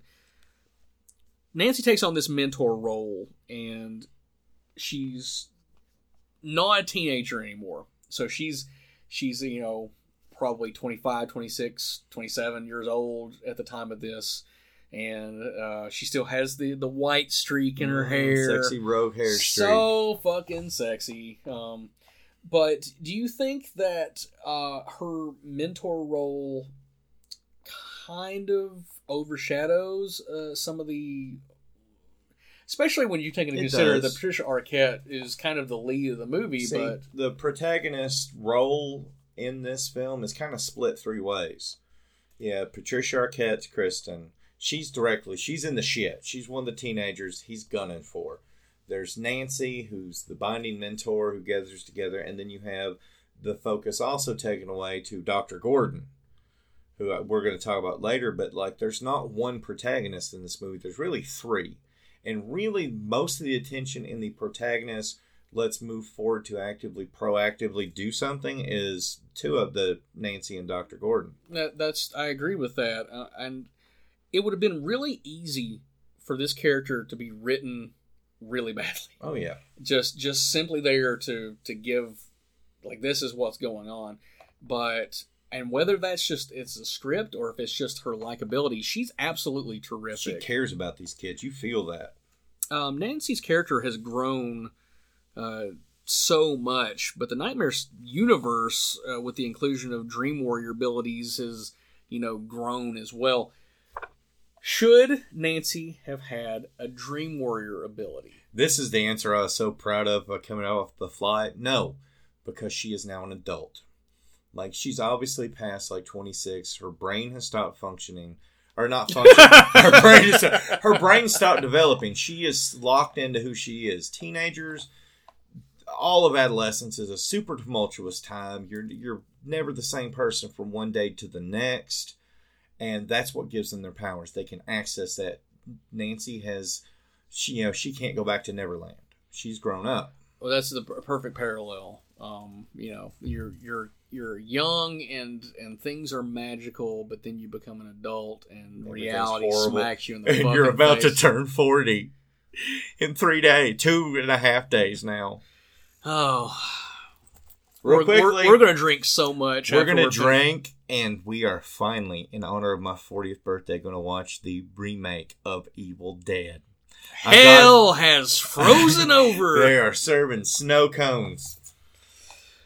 Um, the script for Dream Warriors does a great job of balancing the older elements with Nancy and the newer elements with the Dream Warriors uh, abilities and etc. But it seems like every 15 minutes or so, there's like something fresh added to keep the story moving.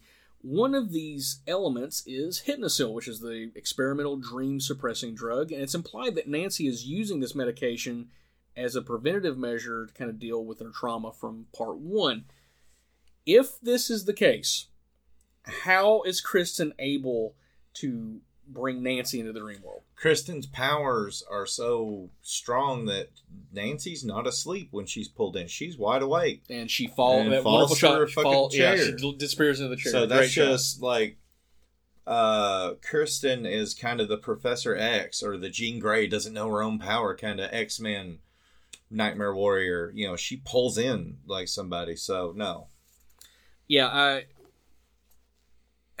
I, I've never had a problem with this until I watched it back this week, and you're, you're trying to watch it with a critical eye. But what you say makes a lot of sense. Uh, she's, uh, I mean, Kristen inevitably becomes the Dream Master, and she passes her power, you know, off and Alice. to Alice in in uh, part four, but I, I feel like that they could have maybe narratively have punched this up a little bit to make it make a little more sense. Because if you're going to introduce the Hypnocil, you need to be able to explain why someone would. They could have just cut out Nancy taking it because the Hypnocil is a good MacGuffin to try to be a stopgap measure to save the kids. Oh, we got to get it. But that's how it gets introduced. Is that maybe she just doesn't take it all the time. Maybe you know, she's she's forgetful she, yeah. in her old age. in her old age of mid twenties. um, not to get too far off topic, and you know, I'm a big defender of Freddy's Revenge, but I know it's the black sheep of the series. But there's a lot of dialogue in Dream Warriors that some fans believe is a reference to Mark Patton's character Jesse. Dr. Gordon, who we're going to talk about in our, in our next segment, remarks about a former patient cutting off his own eyelids with a razor to prevent himself from going to sleep. So it's a two part question. Do you think this is a sort of veiled reference to Jesse? Um, and two, would the film have benefited from him being one of the kids who ends up being the Dream Warriors? Uh, no, I don't believe it's Jesse. As I said, in Nightmare True 2, he tried something different. He chose a teenager outside of his normal killing pool, dream killing pool of the children of his murderers to get an outsider. In part three, it's very obviously that he's, you know, just gone back to dream murder and getting people, you know, that he has access to. I think Jesse maybe Well- only had access because he was in the house and read the diary of Nancy, which made no fucking sense. But anyway, he opened his mind to him. So I don't believe it is, but it All the Dream Warriors are the last Of the Elm survivors kids, of yeah. the Elm Street kids, and in that regard, I I disagree with it being Jesse. But at the same time, because you bring back Nancy from the first movie, brilliantly, by the way, I feel like leaving Jesse is kind of this like forgotten chapter is is a is just it's insulting. Now I understand why they didn't do it. Part two is is the black sheep, but in regards to the my own head canon, the uh, Dr. Gordon Oh. saying this, that's Jesse. Yes, yes. In in your head canon it can be. And you know what? I'm gonna line my head canon up right because this person gets to live. They don't have eyelids anymore, but they do survive. They get the fuck out of there. And it's hard to go to sleep when you don't have any eyelids. And they're no longer in spring uh, Springwood. So, Because as as laid out in Freddy's Dead, he stuck to those borders. oh, oh, I'm sorry though. There is a every town house in Elm Street, But not till he gets out in his daughter's brain. So Lisa Zane, sister of Billy Oh, Zane. Hail Billy Zane. We didn't talk about Billy Zane this time no, in our Titanic, we, but we love him. We do, we do.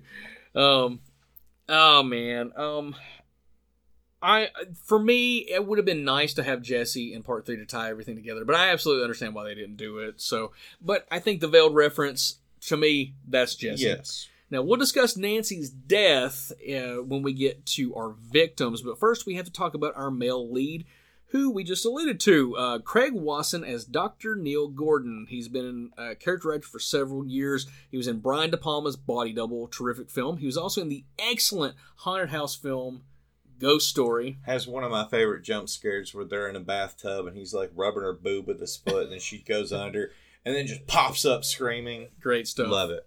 Uh, he was also in Malcolm X, as well as uh, you know just continual work in several television series. Now, right off the bat, I got to say that I have spent half of my life thinking that Craig Wasson was actually Bill Maher. Uh, the reason I thought this, aside from the obvious, them being sort of dead ringers for one another, Bill Maher was also in a horror movie around the same time. One of my my favorites, uh, House Two: The Second Story. Yeah, I'd forgot that he was in that, but yep.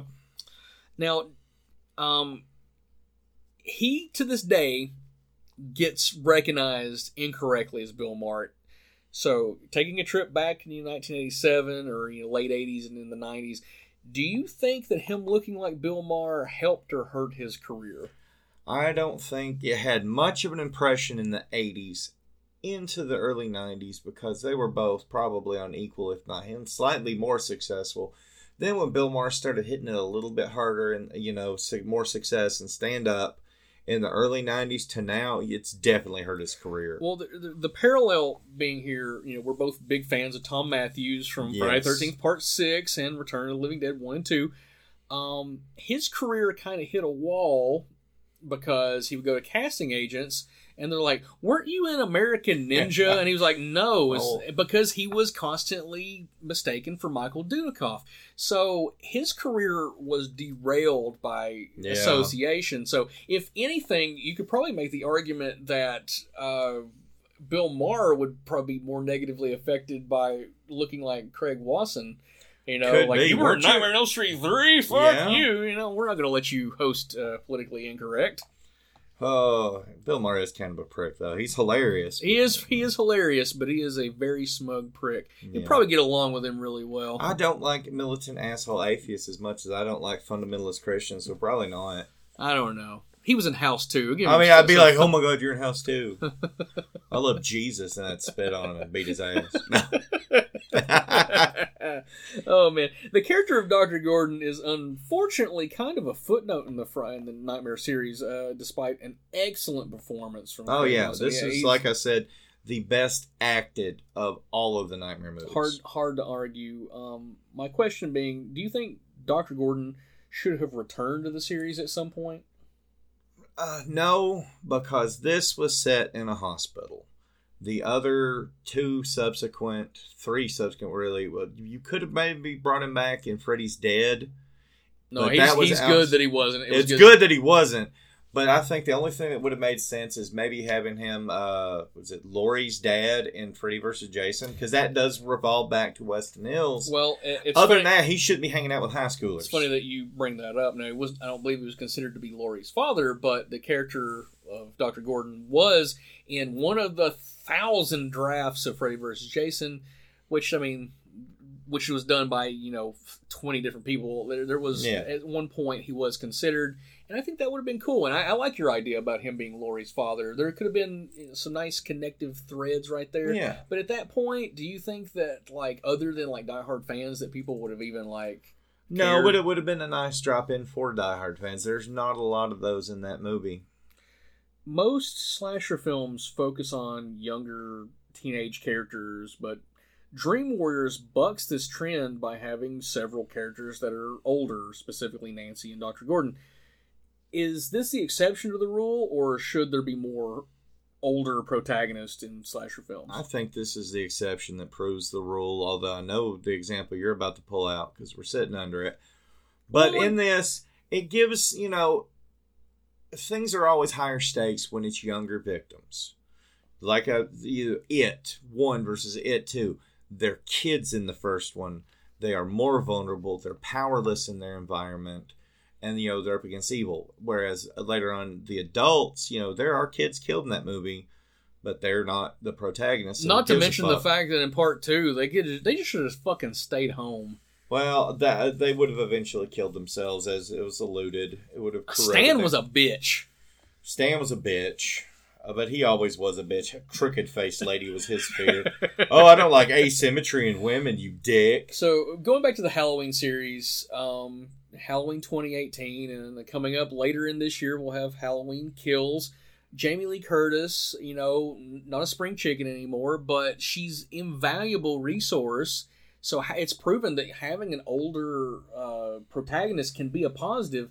But I think the thing that this movie does is that it balances older cast members and younger cast members. Because the other uh, example I can say is uh, what we're sitting right under, and that being Jason Goes to Hell. And that has an older cast than normal Yeah. Friday the Thirteenth films. You And got it's three those- college age students that go fuck, show their titties, and get killed, but for the most part, it's adults. But oh, I just thought of this. The ultimate wannabe victim of this whole of that whole movie is a baby, and you do not get more vulnerable than a baby. There's no babies. You know, I didn't even think about that. I just clicked in my head. I mean, yes, he's he's killing adults, but he's going after a baby. I eat a baby. Indeed. Well, I, I, I'm listen. I, I could spend an entire episode trying to defend Jason Goes to Hell, Love it. But it doesn't. It It's doesn't hit the the, mark that Nightmare Three does, Yes. both critically, commercially, and, and everything in between. The thing that is great about this movie is that it balances older characters and mentor roles, but it also has the young characters to be, you know, the fresh meat Yeah. and they're they're fleshed out. That's that's the other thing. It's just the script. They're written in a way that, best that makes written, you care about best them. acted of the entire series. You know, it's the most cohesive, like cast meshing. It's the best group that ever was Well, in, in all the groups. Speaking of meshing, one of the things I really appreciate about Dream Warriors is that they don't couple Nancy and Doctor Gordon. Uh, there's some f- light flirting between the two, but the focus of the film doesn't shift to like a forced love story. no, However, just like fucking every subgenre of film, there is a subsect of people who really wish that this had been a bigger part of the film. Should there have been a relationship, uh, love, sexual, or everything in between, between Dr. Gordon and Nancy? no, and I'm glad there wasn't. Like, let, let's get this straight right off the bat. Doctor Gordon's ultimate goal was to get his dick wet. I mean, that's there's no denying that. But he cared more about the kids than his immediate need to like pump some seed into Nancy. So it would have happened, but I'm glad that it didn't. And, you know, you didn't need to have. There's enough on the line as it is. You didn't need to complicate it, and you know, it is refreshing. All joking aside, to have like a working peer-to-peer a, pl- a professional platonic, relationship, a platonic relationship. No, you're right, and I, I could see a a more what am I trying to say? A more uh, mainstream approach of this to include a love story to raise their stakes between. But I'm Yeah. glad that they don't do that because that would have overshadowed the more important elements of Them trying to help the kids. yeah. So I, I'm really really glad that they didn't do But that. But he was going to try to hit that later. Oh no, no, he he's He sinking would've. that dick to that puss 100. Exactly.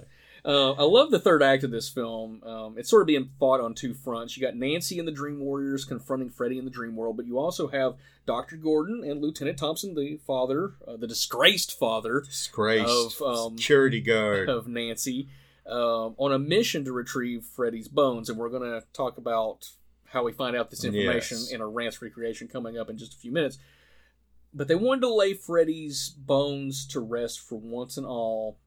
So let's talk about the church scene, and I and I I have a a reason as to why I believe this isn't the last time we see Freddy. So you got uh, this side side mission between uh, Doctor uh, uh, Gordon. Gordon and um, Lieutenant Thompson, and they stop and they're like they pull a car up next to a church. He grabs the flask from Lieutenant Thompson, who's become like a horrible, disgraced. Um, Drunk night security guard. yeah, because he got kicked off the force because you know his wife went nuts and his his daughter isn't far behind and all the all the fucking killing going on in Elm Street. So he pours out his flask and he goes into this this church to re- get holy water and to get a cross. So he fills up the flask with you know remnants of booze in there, uh, for, with full holy water. But then he also gets caught by a priest stealing a cross. So I love this scene because this is uh, as close to a montage as you kind of get in the movie, but it has that kind of feel, like Yeah. that, that quick intercut kind of thing. But I'm going to postulate is the reason why Freddy returns in part four is that he wasn't truly consecrated in his grave because he stole that cross. He didn't bring it back. and he lied to the priest saying, I just need to borrow this, knowing he was going to bury it. So it's going to take uh, him going back and and digging that cross up and taking it back to that priest. Every child to die from part four on is directly Dr. Neil Gordon's fault. And that's why we don't see him in any of the sequels. He's ridden with guilt and he like he found- fucking he uh he Judased himself. he did. oh man. Uh, for the record, I, I love this stretch of the movie. The junkyard scene is so fucking awesome. However, I do have one big gripe with this, and it's not with the film. I want to state this. I love this scene, but it's because people give part two shit for breaking the rules when they so blatantly disregard part three breaking the rules. And we'll, we'll save the uh, the Ray Harryhausen uh, stop motor, motion animated Freddy Bones uh, to discussion a little later but specifically the cars in the junkyard they come alive when they're trying to you know bury freddy why is it that this is acceptable but the things that happen in part two are breaking the rules Because the people that bitch about that are, you know, have deals with their own sexuality, and it's all the gayness of part two that put them off, or they're nitpicky little assholes, and or honestly, and this is the non-joke answer that I feel, part three is a more objectively cohesive, solid movie. That it's so good by that point you don't even care. You think, oh You're shit, in- it's something new to get excited about. you're so invested in the forward motion of the film Yeah. that these little inconsistencies don't bother you where part two is a much slower film like it, it's sort of like walking up a staircase that's uh, it's slowly building tension where part three is like once you get going it's just it's kind of like you know you're you just keep going through the rest of the movie it's got a it's got forward momentum so i think it's bullshit those of you out there who hate part two um, check your privilege yes. but try and try and open yourself up if you watch part two and put it in terms that like sh- silly shit happens in all these movies and just Yes. disregard it and enjoy it for what it is. Part two's not breaking the rules any more than part three is breaking the rules of part two. So fuck you. I love this, so it doesn't Yes. bother me, but people Nitpicky assholes nit- bother us. people nitpicking part two and being fine with this that bothers me. Um, we'll talk about that Ray Harryhausen shit a little later on with uh, the Freddy Bones. Um, but first, um, we got to figure out and take a step back to how we found how Doctor Gordon finds out of how to take out Freddy. Um, I think it's time that you and I took center stage in the role of Dr. Neil Gordon and reading the set directions. We have the master thespian, the great Fat Tony, and I, your gracious host, Brandon A. Lane, will be reading the part of the mysterious Sister Mary. That's right, it's time for a rants recreation. I'm so looking forward to this. Me, my me, thespian me. self. Me, me, me, me. The arsonist has oddly shaped feet. The Human Torch was denied a bank loan. In a dreamlike daze, Dr. Gordon pursues Sister Helena through the dust caked and abandoned wing of the house of worship. Hello, sister? This is where it began. This wing's been closed for years. What was this place? Purgatory, fashioned by the hands of men, twisted, lonely souls, the worst of the criminally insane, were locked up in here like animals. This whole facility was shut down in the 40s, wasn't it? Some sort of scandal?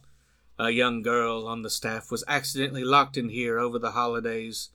The inmates kept her hidden for days. She was raped hundreds of times. When they found her, she was barely alive and with child. Bum bum bum, that girl was Amanda Krueger! Freddy? Oh. I stepped on your line. Her child? Freddy? the, the bastard son of a hundred maniacs. Some say he was murdered, though no nobody was ever found. You said something before about laying him to rest.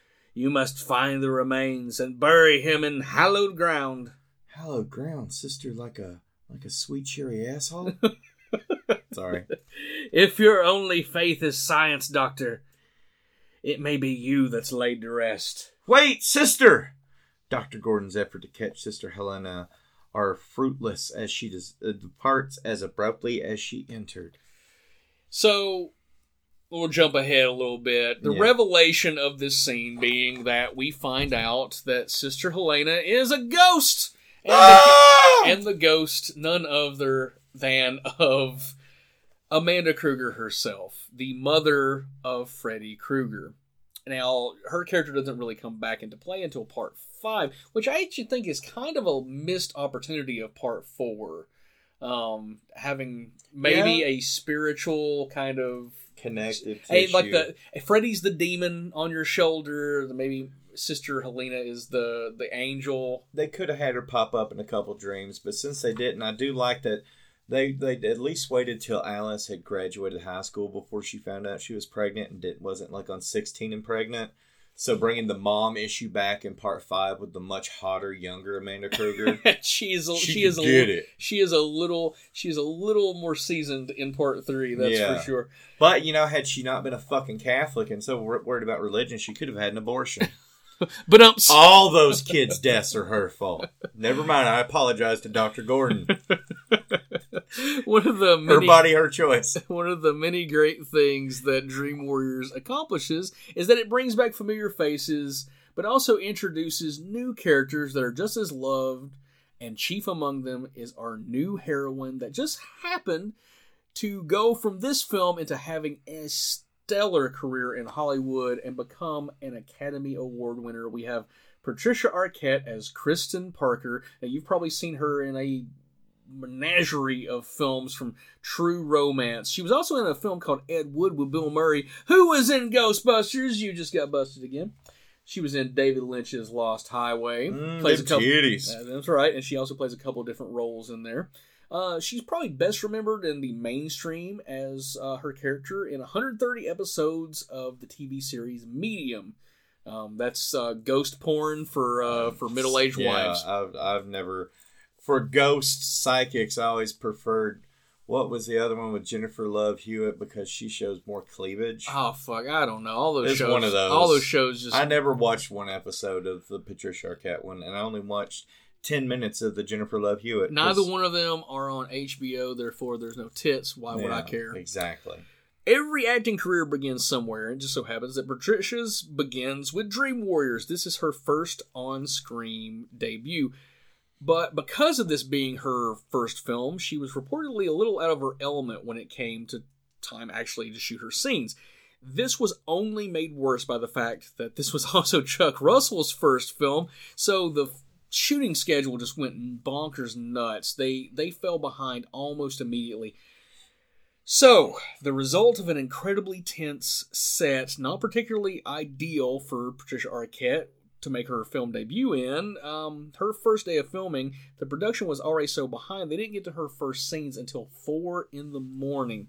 Um, so, she had forgotten all her lines. She's like fucking loopy, you know, running on like no sleep at this point. After 52 takes of her flubbing her lines, they finally decided to give her cue cards. Arquette has stated it wasn't a pleasure experience, a pleasurable experience for her, and uh, Russell has said that he probably pushed her too hard. The scene in question is where uh, Laurence Fishburne, or Larry Fishburne, is trying to sedate her, and after finding out uh, this whole backstory, I went back and watched this specific scene, and I came to the conclusion that I would have never known there was any issue whatsoever. No, again, like it- th- it- this scene is fucking terrific. If anything else, probably the the highlight of the movie as far as Patricia is concerned. Yeah, as yeah, definitely, it's her she inadvertently her best acting in the she movie. she comes across as you know like just fucking tired and run down and just borderline psychotic. Del- delivery is perfect. Um, because of this, it kind of sent me down the rabbit hole of like you know unintentional. Uh, Torture. well, the uh, method acting versus Yeah. regular acting. Um, this reminds me of a story, uh, the film Marathon Man. Uh, Dustin Hoffman plays this character named Gabe, and throughout the entire film, he's going on zero sleep. And also in the film, you have screen legend Sir Laurence Olivier, who, when finding out that Dustin Hoffman had stayed up all night to prepare for his his uh, scenes, he kind of like snips at him. He's like, "Why don't you just act?" Yeah, I mean, that's a valid point, but at the same time, watching this scene specifically with Patricia Arquette, I can't help but think that her being fucking genuinely loopy. out of it really adds something to it. So uh, let's take a quick detour. Um, acting versus method acting. Like, is, is there a better method of approaching these things? It all depends. I think depending on on the role you're going to take, you can be an asshole like Daniel Day Lewis in My Left Foot, make people carry you around and feed you. Um, but so it might help in a case like this. I think in this instance, it was a happy accident. Oh, I, I an- absolutely yeah. dis. I, I, absolutely agree with you that it was a happy accident, but at the same time, like in our Exorcist episode, even Yeah. though like these actors weren't uh, method acting, the director used tactics. He Hurricane Billy directed, yeah. shooting guns off, you know, you know, right next to someone's head, or pulling an actor so far back to where uh, they hit a dresser and they fracture their spine there there's tactics that directors use to get performances but also it's it's the actors but sometimes there's just like a cacophony of uh, extenuating circumstances that kind of come together and create the perfect stew of a scenario and i i think that's what happened here Oh, absolutely. the be- most beautiful happy accident uh, was you know found in him It really did.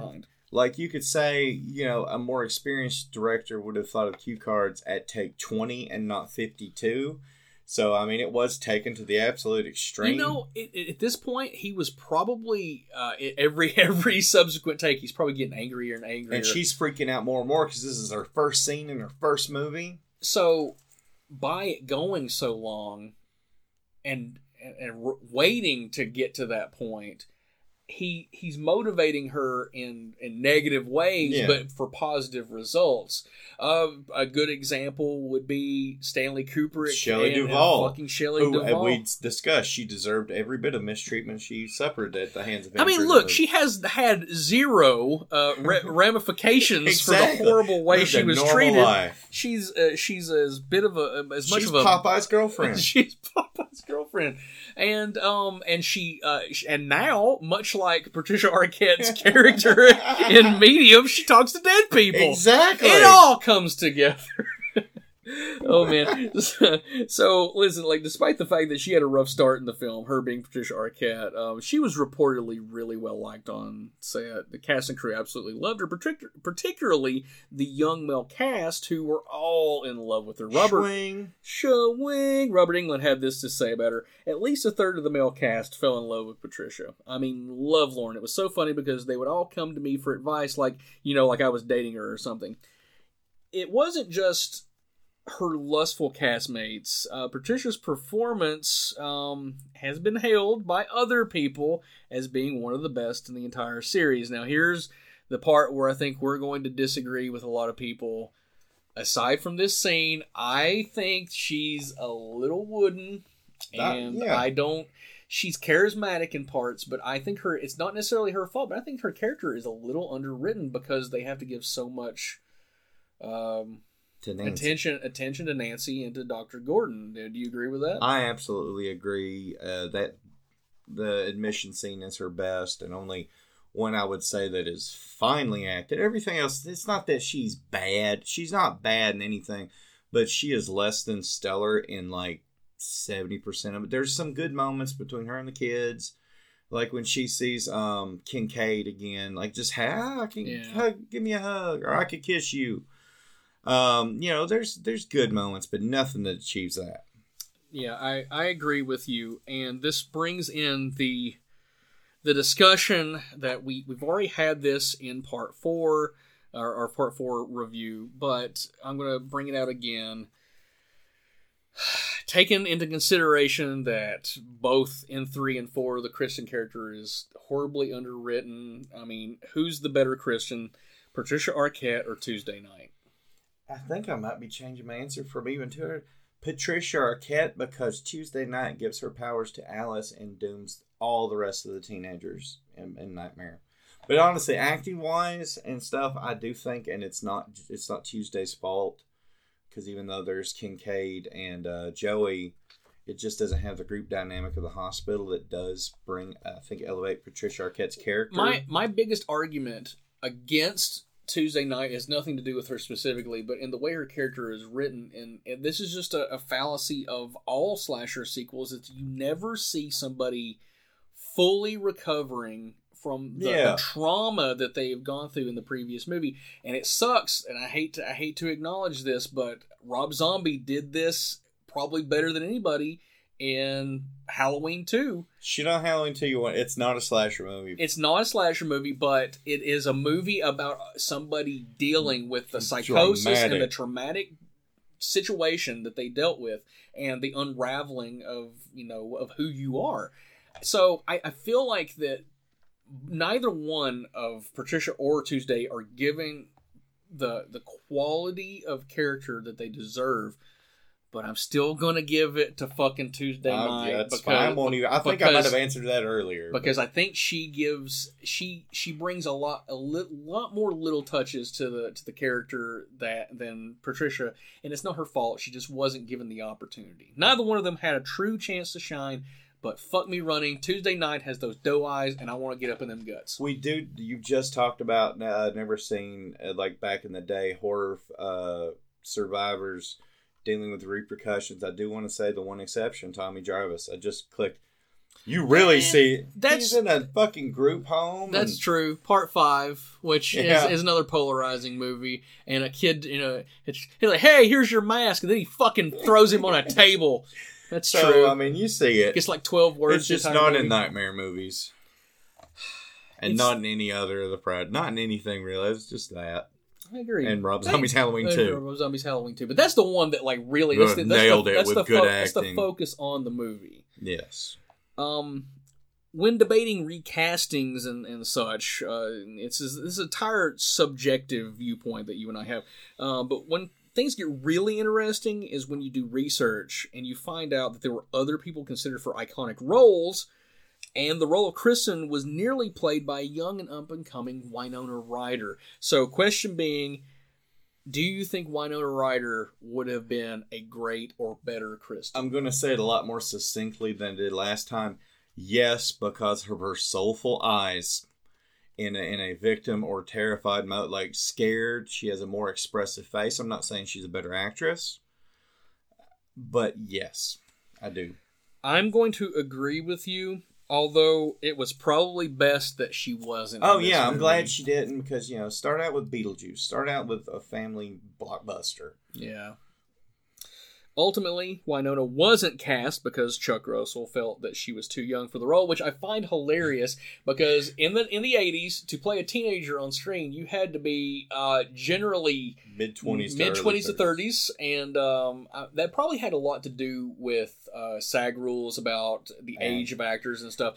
But I, mean, to she to, to have a girl who looks like she's 16, 17 years old would look like you're trying to in that context would look like she's a 12 year old character. But in the same vein, Nancy in the first movie looks so much younger than everybody else, and not because she was so much younger, but because she just looked young. So sometimes I, I agree, like you, you get an older actor because they're they're a little more reliable who looks young, but I I don't know. I have to say this. If you get a time machine, you could shave your beard off and play a high schooler in an 80s movie, and you're in your mid 30s. I'm going to. That's that's that's the goal. That's my goal. I gotta lose about 30, 30 pounds so I can. You can uh, be the Chevy comic related. No, no, no, no, no. I, I get because I'm gonna, I'm gonna, I'm gonna try out for uh, for all the sports I didn't play in high school. That's the comedy of the moment is uh, Ah, and learn, learn, learn all the uh, the things I didn't learn back then. Uh, as fondly remembered as Patricia is in Dream Warriors, uh, there's one person who might edge her out. You know what? Fuck it. No, he, does, does. edge her out. it's the it should come to a surprise. The Springwood slasher himself, Robert Englund as Freddy Krueger. Now we're going to do an in-depth breakdown of Robert's filmography um, when we finally do Nightmare One, and we've kind of touched on it a little bit in our previous episode. So check out he's been in a lot of shit. Go on IMDb, motherfuckers. Exactly. Uh, check out our Dream Warriors, uh, our Dream Master episode, and Freddy's Revenge for a proper rundown. However, we can't gloss over Robert's importance to the series, specifically in Part 3. Dream Warriors is Robert's third time playing the role, and this got me thinking. There's this principle called the Bond principle, where the third film of each James Bond actor is considered not necessarily the best film, but their best performance. So let's kind of break that down. You got Sean Connery, the original, uh, his third film, Goldfinger. A lot of people consider that uh, not only Oh, his best performance and the best film. Uh, Roger Moore, Spy Love Me, my personal favorite James Bond movie, and Mm. he's he's It's abs- probably my favorite Roger Moore, but not my favorite.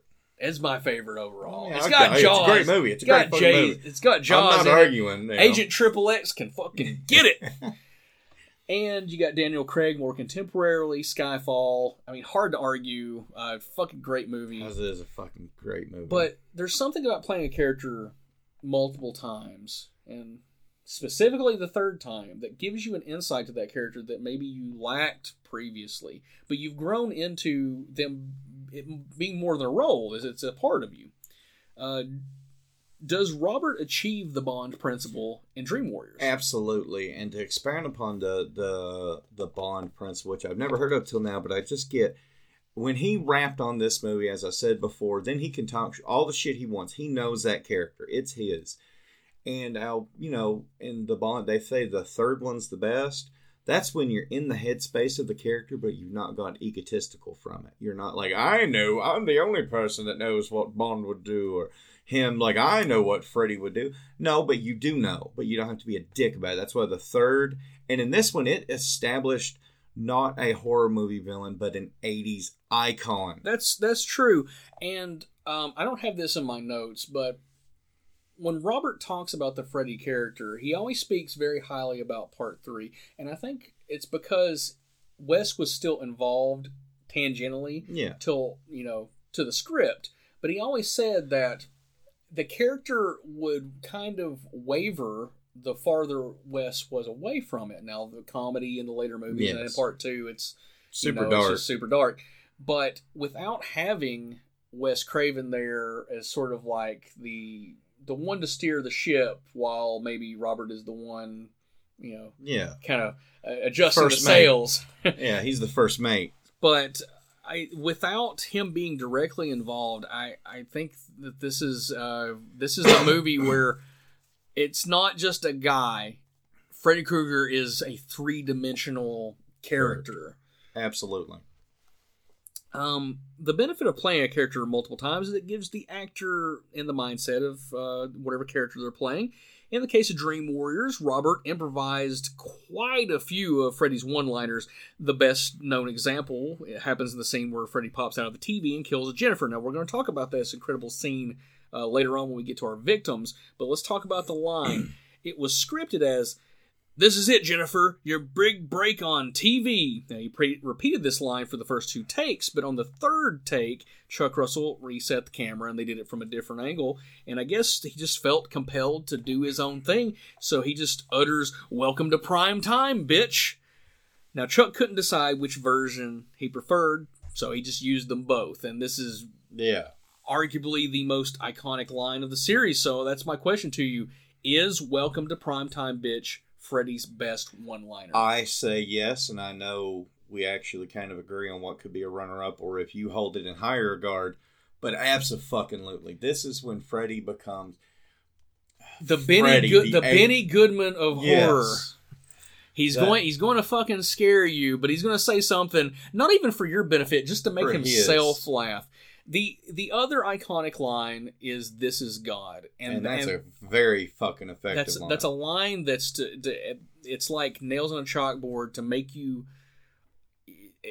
he's not hurt he's not hurting you but he's he's he's, He's hurting you, you know what's he's happening. hurting you in a- in a way that like he's attacking your psyche and i think to me when i think freddy those are the two lines that come to mind but i'm going to say welcome to primetime bitch edges it out because this is something i say in my personal Wow. life just on a regular basis and i'm not i'm not just saying this uh, in the morning when I'm trying to motivate myself to like get out of bed and put on my shoes and go to work, it's welcome to prime time, bitch. I'm not making that up. It's just it's just this stupid thing I do. So it's attached itself to me. I made this point before. It's it's McDonald's. It's uh, Mickey Mouse. It is um, much a part of the Mex- uh, the Mexican the American lexicon as anything else in pop culture horror related. absolutely.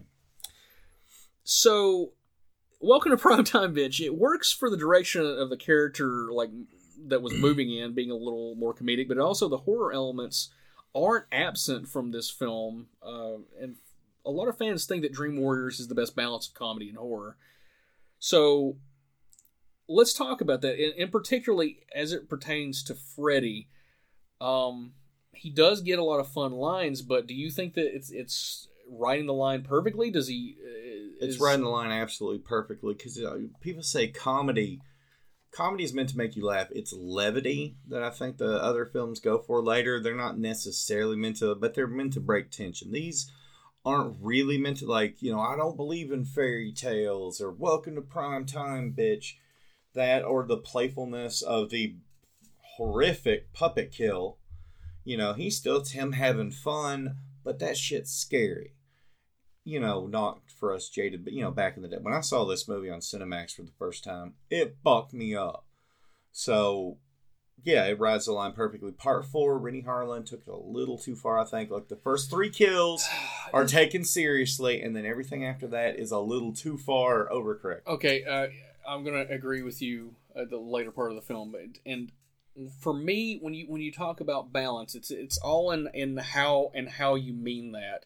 Are you talking 50-50 comedy horror? Because to me, that is part four Freddy. But when you're talking about balance, as far as like in a character term of like what is the best version of the character, Um, that's the kind that's of balance I that's mean. that's I think uh, definitely applicable for Dream Warriors because he's not he's not being a clown. He's saying things that can be taken as funny, but there's still like a kind of a razor edge, pun Oh, yeah. intended, to it. So it's all in how you look at it. You know, I as far as like balance, uh, because five takes it too far. Oh yeah. Six takes it too far. Now you're playing with. Oh, you forgot the power glove. Yeah, but four to me is the best balance of The 50-50 comedy 50-50. horror, but I like the character balance in three. I agree. Now, I don't personally find Dream Warrior scary, but the subject matter is wonderfully unnerving if you break it down. These kids are slowly going crazy from lack of sleep. The doctors medicate them, which causes the teens to dream, but when they dream, they die. And they're not believed about Freddy. Um, it just looks like they're killing themselves. I, I love the Dream Warriors. It kind of serves as perfect example of what a sh- sequel should do. It expands the mythos without detracting from the previous movie. Robert shares the same view. He had this to say about part 3. What Nightmare on Elm Street 3 did was it went to the logical conclusion of how Freddy would operate within your subconscious and haunt you. Freddy is in there with those private thoughts, with those private fears. He knows what makes you tick. He knows what he can use against you because he gets inside there. Now, Freddy successfully terrorizes the Dream Warriors, but ironically finds himself terrorized by a phenomenon of the 1980s called MTV. More specifically, when he crossed paths with the titans of melodic hard rock known as Dokken. Dream Warriors. So uh, let's talk Oh. about the the Dream Warriors song and the video. So in a year before this, we kind of had the the first proper crossover between like MTV hard rock and horror with Alice Cooper and the Man Behind the Mask on Friday the 13th part 6. The thing I will give full credit to with New Line is that they knew how to better Paramount was an old company Yeah. and they were doing things the old way. And the fact that they had a crossover at all was, Was like amazing. was amazing because they never even attempted anything like that again.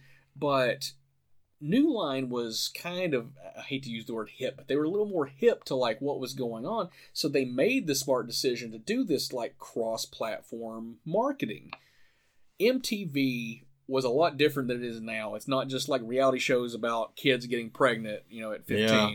back then they actually showed music videos and in a given day you would probably see this video uh, fucking 20 or more times so it was constant rotation so Freddy went from being this thing that like a subsect of like horror fans enjoyed to something that now All the kids like. all the kids are enjoying. So how big of an influence do you think this music video and the tie-in had on the overall I think again it was a ma- success? a matter of perfect storm of coming out and the the smart uh, cross promotion of actually having Freddy Robert Englund's Freddy in the video, uh, picking like see I was raised with a prejudice against glam rock and hair metal, and Dokken definitely falls into that. But they're the only ones for some reason my ire does not my, my I- hackles don't right. You I don't, can argue I don't, that. I don't. but- I don't put them in the hair metal category. They're more like uh, they they get lumped in with that, but they're You- more of a melodic hard rock band. Now they now they fucking dressed like they were fucking. I'll, I'll I won't argue because you know that better than me. But yes, This- no, I think it was great because it does it puts exposure instead of having to wait on the trailers to run on TV or the movies. You got a fucking trailer for that coming like twice an Well, hour. and it did wonders for both because uh, the the album back back from the attack, um, which had this song on it, it did really well, and, and the music video was in constant rotation, and it was just this perfect storm of media, you know, Yeah. feeding each other. So in the music video, this is where things get really interesting. which this video, I believe, was also directed by Chuck Russell. I think so. So it's got intercut with scenes from the movie, but you also have the rock band Dokken, and they're like their most '80s. You know, get George Lynch and his fucking Kajagoogoo mullet and his awesome bone guitar, which is the Yeah, coolest thing about the band but they're they're interspliced sort of like to be in like scenes of the movie. It's cool because like Jordan, Yeah. the part where like there's the the the shit's going on and they're in the room and like the the walls are breaking down. It's it's Kincaid that comes Yeah. out of the wall. Instead of that, it's fucking George Lynch and he comes and plays a rocking guitar solo. It's awesome. But the thing that we learned from this music video is that the true thing that Freddy Krueger is afraid of is 1980s hard rock. Do you think that Freddy Krueger. What do you think his musical genre of uh, preference would be? Listening to a lot of true crime podcasts and reading a lot, he would like easy listening soft rock, Ted, like Ted Bundy. Uh, loved like fucking not Hall and Oates, but like there was a like Dahmer was a big like Chicago. yeah stuff like that. Neil And, you know, Sedaka. he was killed and we'll say what the seventies because he comes back in '84 as a nightmare when the kids are teenagers. They're much younger, so we'll say '70s. So he likes the like the light. Uh, oh, who's the fucking guy that crashed his plane into the Rockies? The, Oh, fucking D- John Denver. John Denver type shit. That's why Dokken is his nightmare. Wow. Yes, Oh, that, that's that's uh, that's not head canon. That is is canon. that is canon, the power of rock. Yes. The power of rock. and it's also the only thing that scares the devil, as we know from He cre- Repossessed. because he created a monster and he couldn't Yes, contain it. exactly. From the fires of hell to your awaiting years. Uh, the other thing uh, I want to talk about is uh, where do you rank this crossover between music and movies uh, to the other ones contemporarily? So let's go and go through them. We have Alice Cooper in Friday the 13th, Part 6. We have uh, Megadeth with Shockers a few years later. You got Wasp and Ghoulies too. Screaming Till You Like It. Love that song. You got Ramones for the Pet Sematary. Uh, Motorhead, Hellraiser 3 in the, in the early 90s. And Ozzy would go on to Yes. later re record that. Um, ACDC and Maximum Overdrive. They did the entire soundtrack. So, do you think that Dream Warriors is uh, number one out of these? Uh, I, it's hard for me to, Uh, to oh argue. God! For success of the crossover, I'm going to agree. For best song on that list, no, that would either go to Motorhead or Megadeth. But for me personally, my taste, Well, the Megadeth song is just No More Mr. Nice Guy. It's a cover of Alice yeah. Cooper. But he does. I like. I, for me personally, as far as just like the song that I like most out of these, it would be Wasp. I love that "Scream Until You Like It" song. Um, Pet Sematary is really fucking catchy. Um, they were great live. That's the only time when I saw them at Lollapalooza they talked. They stopped for a second in fucking sweltering heat and leather jackets, except for uh, Dee Dee. Uh, like, we got any Stephen King fans out there? you don't know it, but you're standing on a pet cemetery. That's the only time they talked besides saying thanks as they left. It was They- fucking. They made me a fan. they wrote that song in um, in his uh, basement in Stephen King's Yeah. basement. Literally no, like, like- twenty minutes. But for most commercially successful cross, it'd be that or like because like Maximum Overdrive was kind of a The- bomb, but that album sold like No, that album platinum. was a huge hit. It was a combination of previous Various songs and and, a couple of new things that they wrote. And then the single "Who Made Who" is one of their you know their uh, their most lauded efforts of of that sort of era. on the downswing before they got back in the Yeah. upswing kind of era. Uh, I I'm going to say Dream Warriors. I it, it's one of Yeah. those like you still hear it, people love it, and When I hear the name Dokken, that just goes through my head. I can't argue. Uh, Robert had many moments of getting to shine, um, but we have to like view this through what is the purpose of a slasher? Well, it's to slash. So let's talk about our victims. Yeah. I hope I hope you got your uh, your affairs in order and ready to rank these because I think this may have been the easiest time I've ever had in ranking kills because most of these are fucking stellar. They really are. Uh, victim number one, the Freddy marionette comes to life and jumps down from the shelf placed up, uh, placed upon, and it grows to full size. Freddy slashes Philip along his arms and legs, which causes his tendons to become marionette strings. He is puppeted along the, the halls of Westin Hills, and he eventually ends up in the tower where he teeters and totters off the edge, and Freddy snips his strings and he falls to his death. Ten. Ten. It's a ten. It's the second best kill 10. in the entire franchise. It might be the best. It's debatable between that or the Roach Motel. the the imagery of Freddy superimposed yes, over in- the sky. that's that to me is as iconic of a like a frame of film oh yeah. as anything else. I absolutely love that. Now, Philip is played by Bradley Gregg. Uh, you've probably seen him in Stand By Me, he was in Class of 1999, and Fire in the Sky, which is the most terrifying movie about being alien abducted and uh, having an anal probe put in. My God, I know that we're moving in like a weird direction in 2021, and there's all these fucking UFO sightings going on. But please, Disclosure God, got, got an 180 day timer as soon as the Do- relief bill was passed. do not let this be the type of shit that happens. With this is you. real. It happens all the time. I hope I hope they're I hope they're the type of like uh, fucking aliens that just, Encounters just- aliens? yeah just fucking play Simon with them and, and, Yeah. and that'll be it. I don't want any fucking anal protrusions going on. No, thank you. Um, you kind of touched on this a little earlier, but just how visceral this is in a, in a kill. But uh, talk a little bit about the original idea. I don't know much about the original idea. It was supposed to be taking him and like fusing his feet to the like uh, to the tops of his and dancing like you know dads do with little His kids. being Freddy's. his being Freddy's being more intimate. But Chuck Russell and Frank Darabont wanted to take it more. We want to be horrific, like just this is our showstopper kill. This is a Grand Guignol kind of this tradition. as far as like the first kill in a movie, like man, this is a bam. This is a a knock out it, it gets you in the fucking mindset of like this is what this movie is going to be. But going back to what you were saying um, uh, about Wes and Bruce Wagner's idea, there is a really fucked up oh no, it's of more fucked up and more scary. Because it's it's a more intimate kind of yeah, thing. it's it's it's. but it also preys on the whole idea that Freddy was not just a child he's a murderer, child molester. Yeah. So I get why they probably wanted to gloss over that a little Yeah. bit, but I don't think this film suffers from its excision. No, Okay.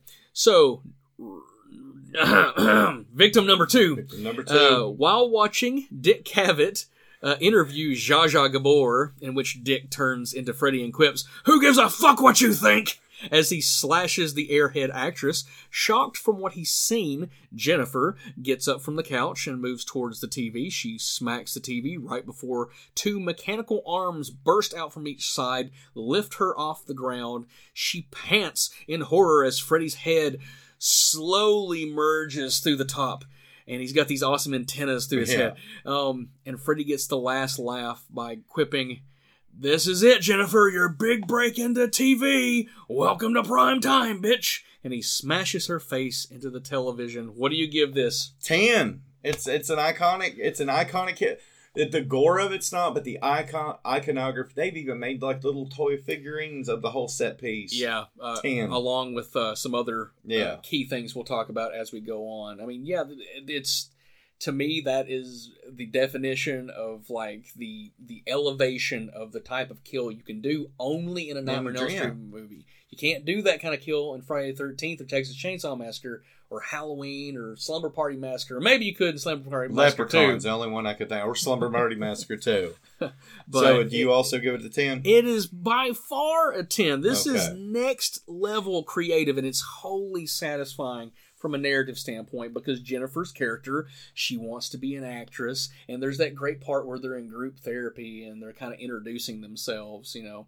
And she talks about how, you know, once she gets out of here, she's going to become a an, an actress and Kincaid is like gives her a little bit of shit Yeah, and lifestyles of the rich and psychotic. yeah, I exactly. love that line. Now, in a previous review that you and I did that is lost to time, you referred to her lovingly as Cabbage Patch, Cabbage Patch Face, and that has stuck with me for years. Um, I don't want to dog on her because, by all accounts, she's very nice. She's a very talented actress, but as far as like her aspirations of being like the next like leading lady, you are fucking No, she'd be the frumpy best friend. Uh, she no she would be the girl that gets like um she's the fucking carrie character in a movie that you know what i mean Yeah, like she's yeah, the character that. that. gets like scorn and then ends up getting revenge so maybe that's your path to success in There you acting go. you have to be the underwhelmingly attractive girl that Gets- You're not. gets It's not cheated on. ugly. You just look like a cabbage patch doll. I would say, uh, going back to the the whole Dick Cavett thing, um, Sally Kellerman uh, from MASH was originally intended in the script to be the guest for Cavett, and but he was allowed to pick his uh, person that he would be interviewing. That was his like I'll agree to do this movie, but I, I get to choose who I'm interviewing. So he picked Zsa Zsa Gabor because he thought she was the dumbest person he'd ever met in his life, and he'd never have her on his show. So if there's one person he'd want to see killed from Freddy, it would be her. Now, one of my favorite lines from uh, the review that uh, you and I did years Yeah. ago was a line that you did. Do you know what I'm referring to? I'm a big fan of anything that involves Zsa Zsa Gabor dying. Is that it? Uh, something to that effect. Right as she was actually dying. Yeah, I, I think about that all the time. I'm a, I'm a fan of anything. I already thought, in. honestly, that she had died. So I'm like, I'm a, oh, oh yeah, because I'm like, even reality, and then did a big shot of 100 proof Cap Morgan's. And you, Brandon's dying laughing. He's like, dude, I think if she's not dead, she's like on her deathbed as we speak. I think that I literally think it was that time that. so yeah, it was around that. I'm like, see, I said reality.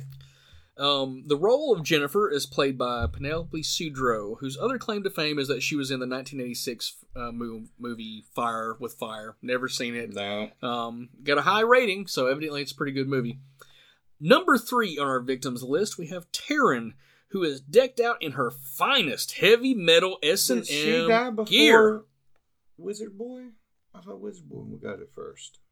No. I apologize.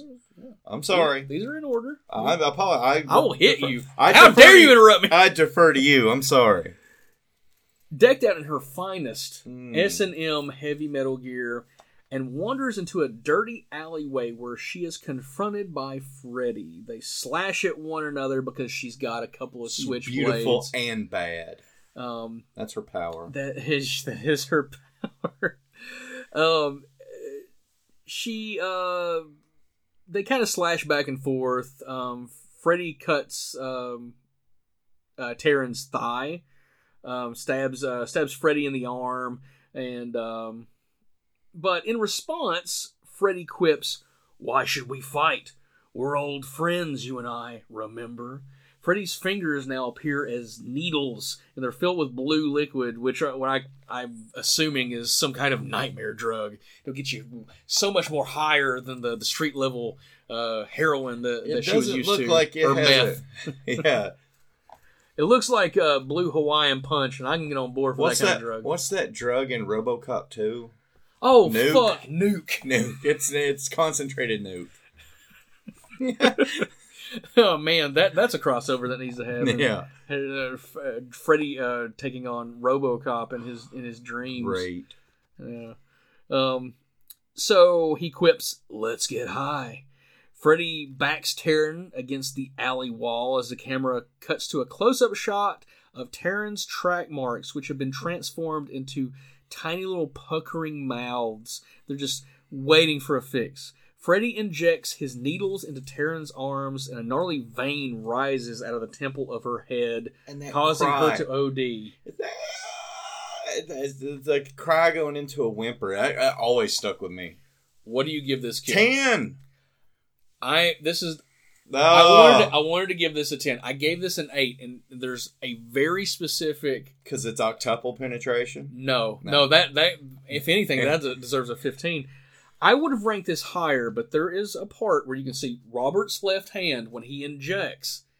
You can tell that there are no needles because he doesn't hit his mark and then he has to move his fingers over and if you had syringes on your fingers you would have to bring your fingers out and back in so it's a minor thing but it has always bothered me I'm gonna So- smack this microphone off the table. Okay, I'll I'll give. i'm to telling you if we were to watch that scene right now and i pointed out to I me noticed. you would, you I've noticed agree. it every You- time. no. I've noticed it every time. I just feel as he's shifting. He can control. It's he's the he's the true dream. i don't care if it's in a dream show me the fucking needles retracted so he I'll, can move it again I'll give you. I'll let you have it. I'm. st- I'm not backing off my team. so let's uh, let's talk about her dream warrior ability we kind of touched on it a little She's bit beautiful and bad. and bad it's And ve- on, it's look, very real quickly. I want to say, she is honestly, legitimately a better actress than Patricia Arquette. oh no i agree Like she lands at every scene I, she's in. I absolutely agree. Her name's Jennifer Rubin, and she has had a fairly decent career. Um, she played in a movie called Bad Dreams a year later, which is trying to ride off Yeah. the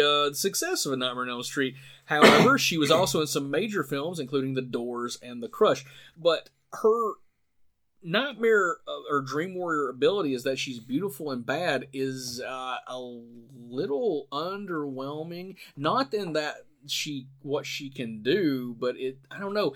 Like Kincaid is super strong, and and uh, uh, Patricia Arquette's character can do flips and stuff. Like she has confidence in herself. Like in the real world, she always keeps her hair in herself. She's always ashamed of her past. She was seeking drug. Like if she was a heroin junkie, she definitely didn't want to feel. But in the dream world, she is emboldened.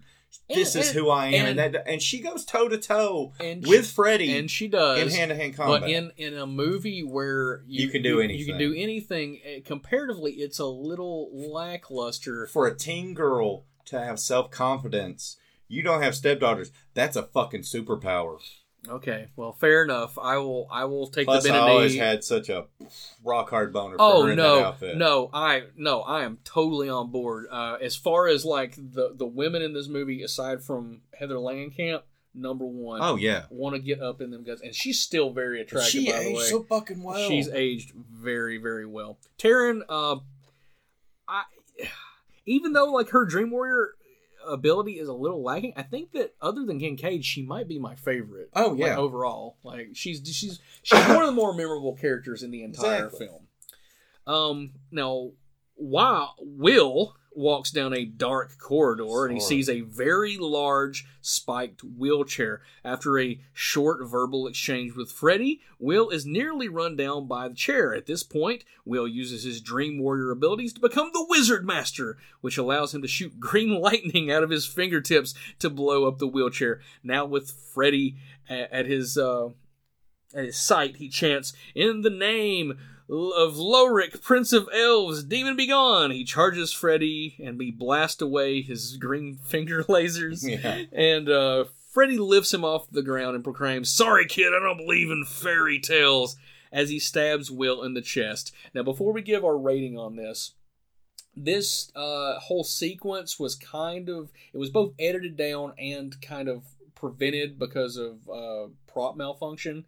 So they had these set of retractable gloves, you know, the claws, and they weren't working. So basically, what they did is they put a block of wood under his costume, and fucking Robert Englund is like actually stabbing the piece of wood with the with the hero claw, which is actual metal. So Ira Heiden, who thank you for the introduction, by the way, Thank you. he's like, well, I'm just going to trust that he's not going to fucking stab me. Um, when the the lead up to all this is very uh, probably maybe going a little too cheesy, but it does play more into the idea that you can do what you ever Yeah. want to do. And his character is like built up as like you know, loving D&D loving D and D. They play a game of D and D earlier um, in the film, and him also being in a wheelchair and, and being able to rise himself above that, I, I, I like that. But as a kill, taking the the pomp, the pomp and circumstance away from it, I feel like it's a little lacking. What do you what do you give it? I give it a six and a half because in, in this movie of extreme kills, and yo, I do like it when Freddy gets back to basics every now and then, and just stabs a motherfucker. That's that's nice. It's sh- but the way it's shot is very matter of fact. Um, I and- just like if it's really because you like adding I like this or that. It's the it's the quip before he stabs him and his like teenage very puberty ah, scream six and a half.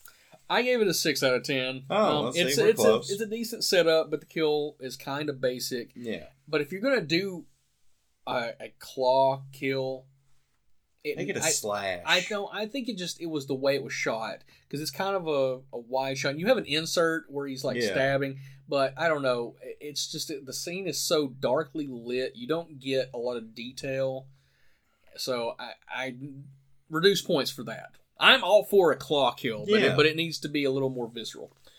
So let's talk about his Dream Warrior ability. He shoots lasers, and he's basically a wizard from D and D. It all plays perfectly into his character. So from a narrative sense, I, I like it. Um, man, CGI has im- uh, has improved Yeah, the ability to uh, Yeah, do that was things like cartoon. that. Yeah, that was like hand drawn animation. I have uh, nostalgic feelings for you know rotoscoped animation and stuff, but it does it does look kind of cheesy. CGI is not a bad thing, is it? I think I think everything has its place Yeah. and it's all in how it's implemented. but um, I I still really like the character of Will. Um, you've probably seen him. Uh, Ira Heiden, by the way, is his name. Uh, his other note uh, role of note is Bo in 1988's Elvira, Mistress of the Dark. He's one I of the just uh, watched that with my stepdaughter Sadie a few months back, and she loved it. he's one of the I uh, forgot he was in. He's yeah. one of the guys that helps her fix up her house Mm-hmm. that he's inherited from her aunt Morgana. So, uh, continuing on with our victims, number five. Now, before Neil and Nancy's father, or I'm sorry, uh, before Neil and I'm not saying both their fathers. Yes. I'm, the way I wrote this is a Before little Neil, confusing. comma Neil Kama and Nancy's father are able to bury Freddy's remains. His skeleton reforms and attacks. Skeleton Freddy stabs uh, Nancy's father in the med- midsection, lifts him off the ground, and throws him into a Cadillac, impaling him on the rear fin of it. Uh, what do you give this kill? uh, nine. I gave it a seven, and the reason I did is because he's one of the major characters from the first movie, and I thought that they could have done a little more because his his arc, what little there is of it, is him trying to redeem himself. I, I wish, I mean, I, they throw you a curveball later on, and we'll talk about Yeah. that. But I, I, I wish he had done something a little more heroic to kind of earn the kill. I like the kill for kind of a different establishing reason than you. It it puts them in mortal peril. You think they're in the real world, they're safe, and they're not. They get attacked. One of the major characters fucking gets murdered, and like the Ray Harryhausen effect Well, let's let's talk about and- let's and- talk about yeah. it. Bone Freddy. is fucking badass. I love Bone Freddy. I have the action figure. Uh, it's up here on the shelf. And fucking like the same cry that I always use in He-Man monsters. Like no, like "Ah," when he like break, breaks Oh. up, goes apart. That cry, uh, like it's fucking great.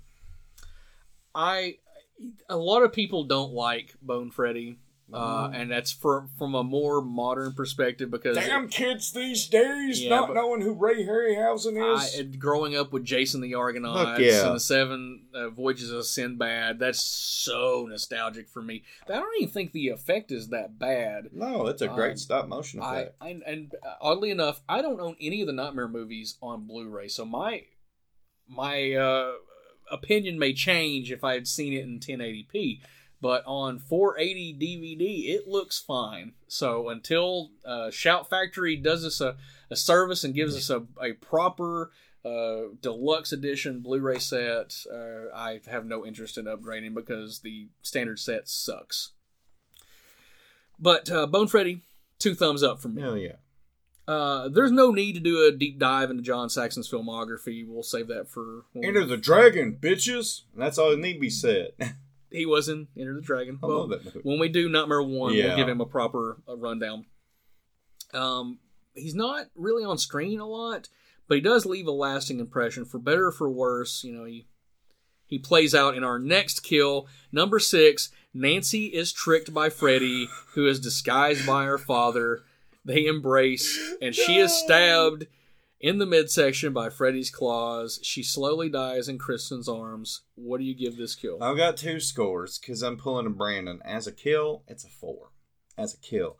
As impacting of the movie, as the setup, even though you know, you know it's not right. It like it's like a nine for impact on film. As a kill, it's pretty cheap, easy to see. I gave it a seven out of ten. That kind of splits my difference in my two it's scores. it's heartfelt and it's a nice twist. But if you're gonna kill Nancy, she should have gotten. If you're not gonna give her uh, her father a heroic death, like she needed to sacrifice, like. Freddy should have been in the process of killing One Kristen, and she should have sacrificed herself. I, I like the the father daughter smolty shit. The stuff I normally don't like in in movies, but it works because I care about the characters. But the biggest question from all this is: should they have let Nancy live? No, not from a from a storytelling perspective, because then you're just going to start beating a dead horse. In order to move on, like they did in part uh, four movie making Alice. well, um, here we are. Here we are in 2021, we can look and back and, on and, and how many and how many times have they brought Jamie Lee Curtis back? Yeah, if, if they're going to bring her back, they need they the the smart move is to bring her back like they did in New Nightmare, like H two O disregarded previous installments. There's, uh, yeah, no, they brought. I'm not. I'm not. We don't have enough time for me to get into a an H2O bashing moment right now. But Fuck I but I do like uh, do Jamie Lee like- Curtis in that movie was awesome. Oh, she's fine. Yeah. I like Halloween 2018, and I Oh, and, fuck and I like what they did with with her. But my point being is that she's integral. but she's to not the integral to every sequel. I know, she could be more integral than the. they sequel. didn't necessarily have to bring her back for part part four, but having Nancy still alive and a possibility, like I don't know, to me that opens up. The, you know, like okay, well maybe she'll be back. Because don't you think, like fuck, like by part six, like they needed a Nancy. To, They like, did, they needed a Nancy, and that's why they brought her back for New Nightmare. Yeah, and that's when it was the most effective. I think it would have been cheapened in five or definitely five or six. A Oh. throwaway line in part four might have been fine, but five or six are such inferior movies that she would have elevated them, but not enough. You're, you're you're probably right, but I'm I feel like leave, letting Nancy live would have been okay. Well, Scream. Here's the perfect example. Like uh, fucking Sydney is alive in, in all these movies, Because Nev Campbell's an angel. you shut your whore mouth. But No, I get just just because they could they wouldn't have done it right doesn't mean they No, couldn't have done it they- right. I'm not saying they couldn't have, but your fallacy in the Scream. Scream is Sidney Campbell's, or is it Prescott? Sidney Prescott. Sidney Prescott's. That is Nev Campbell. Yeah, Sidney Prescott's story. Other people trying to. It's not about all the other teens that get killed. They're they're usually, ex, with the exception of part four, they're collateral damage. But Nightmare Two, I mean, they, if Nancy had been in it, it could have been. Oh, it yeah. could have been that. Uh, prior in two, yes, I'm not saying. But it, but it, they retrofit. But, but then, like you could, Nancy could have been in the Patricia. Arquette. She needed to die. Okay, I'll, I'll I'll accept your explanation, but I'm saying there is a way There's you way keep her to do it, alive. but I'm not saying they're superior to what they did. That's my answer to that. Yes, they could have, but should they have? No, because we got. God, Did you fuck that up? no. Okay. that- that How was we lost 20 minutes so far. I've been looking at the timer.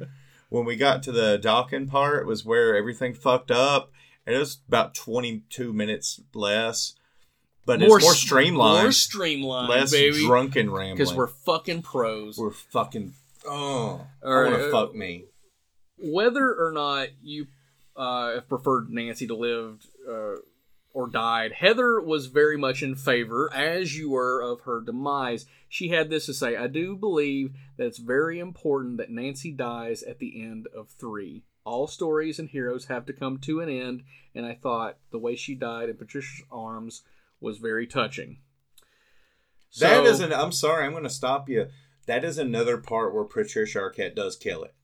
Oh, I'm Which gonna is, uh, yeah. you into a beautiful She's like the crying, snotty voice she has in that. She does kill it. In It's that. very. She's very unglamorous. The- she, she's not concerned about looking The pretty. right there. dialogue's not great, but her performance of the shitty dialogue is great. I will agree with you. And number seven, the most uh, bombastic kill of Fucking of great. the of the series, uh, as far as Freddy's concerned. Doctor Neil uh, pours the holy water onto the bones, which causes Freddy to tear apart from the inside of rays, presumably from heaven.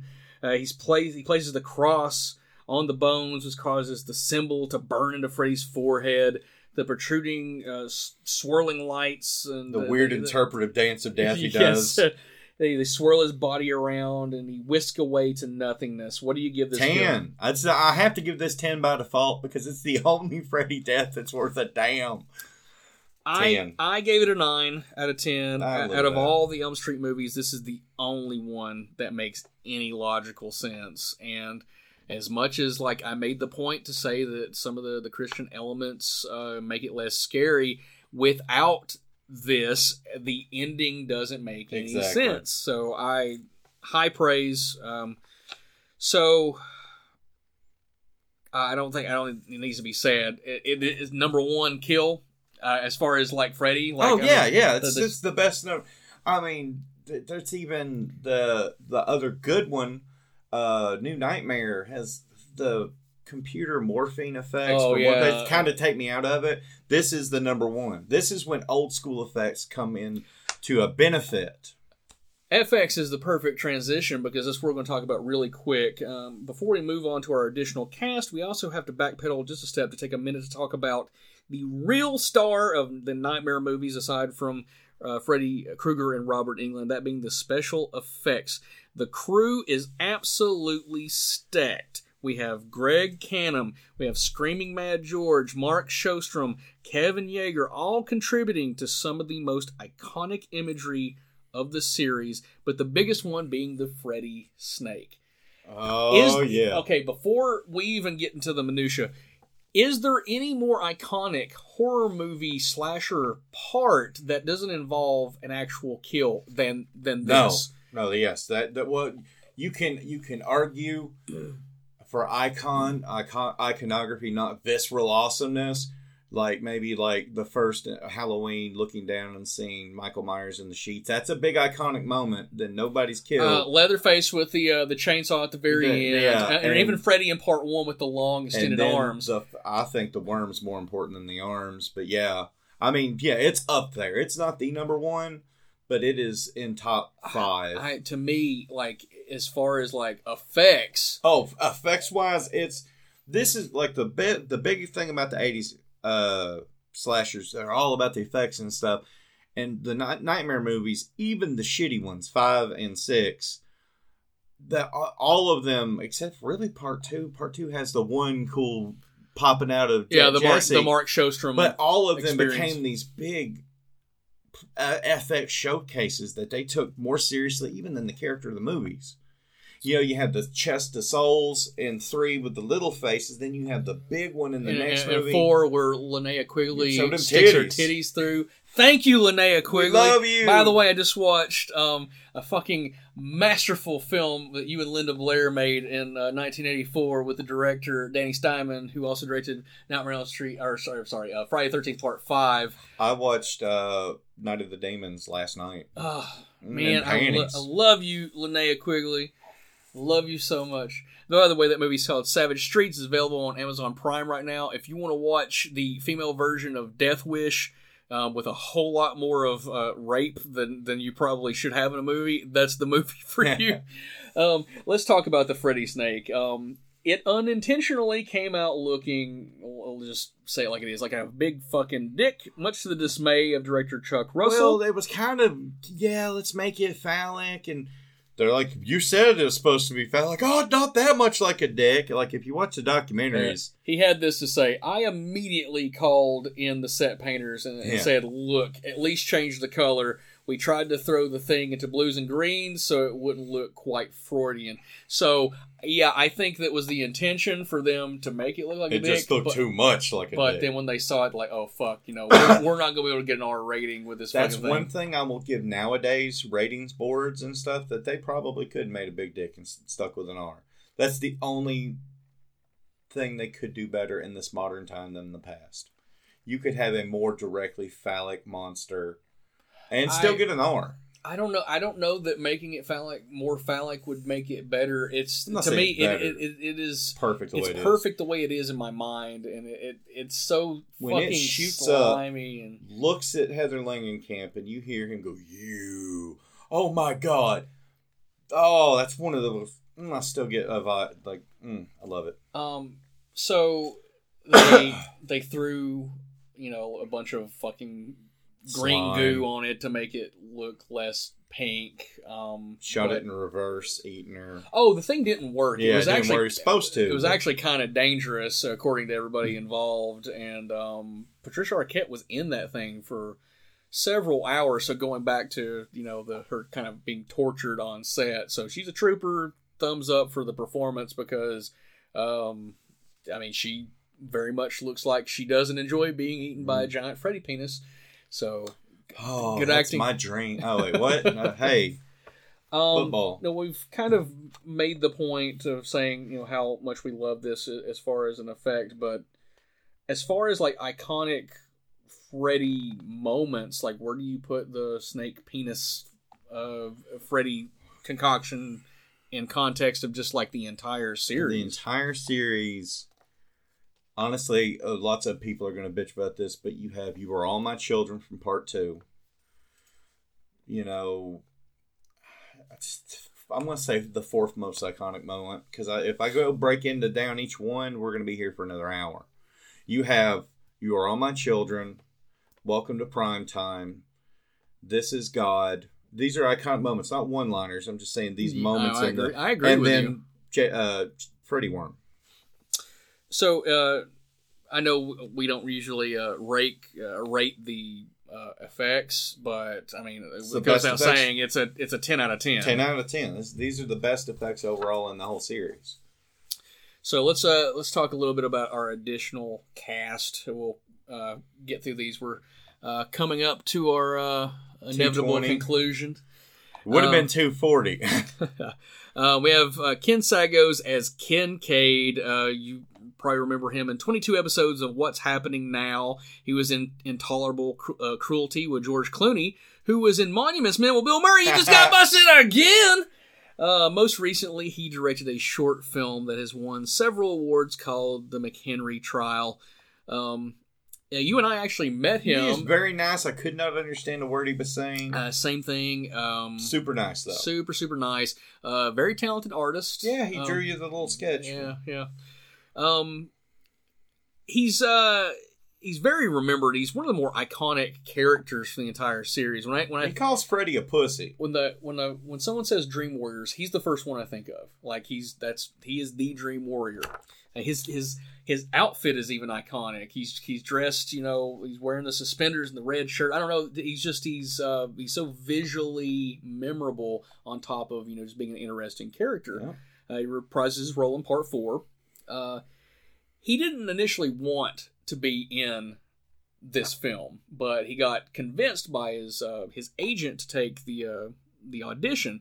So he hopped a bus. It just happened to be raining, so he he had to walk like you know several blocks in just like drenched rain. He got to you know where they were doing the auditions. He had to sit forever, and at this point, he's like halfway just ready to leave because he's pissed off. Just his day isn't going right. Well, when he got in there, uh, I guess they, they hadn't given him a script or uh, or whatever, and they just said just uh, do whatever you want to do. So he cussed out Chuck Russell and just took out all of his frustrations. He's like, "All right, you're hired." So basically, him being angry that became the defining trait of his character. So uh, that that's pretty cool. He just yelled "fuck you," and the you know the rest is history. Uh, let's talk about his Dream Warrior ability. Uh, basically as just fuck. just basically super strong. But there's also moments where uh, it doesn't come into play, like where uh, there like there's a part I can't remember what character it is, but he's uh he's reaching down and he's trying to pull him out. Uh, it's like when they're in the the boiler room oh, set. trying to get joey Maybe it might be Joey or one of the characters gets knocked down in there. I can't remember. oh no it's heather langenkamp when the pipe falls and but he's he you know he grabs the pipe and lifts her I can't That's remember, but but it, I'm saying like. I mean it could it, his his ability could have been highlighted a little Yeah. more there than it actually was.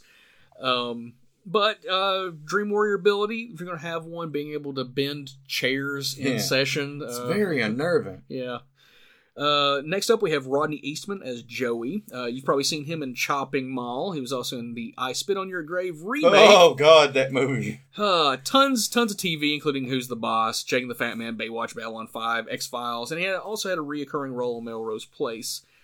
Um, the most iconic scene for me as a kid was his scene with the nurse. yeah okay i was waiting So he's got Joey, Joey obviously has uh, he he has an affliction where like he's basically he's, he's Freddy mute. spoke to him up so bad he's mute because he used to be president of the debate, Debate club, club. pre Freddy.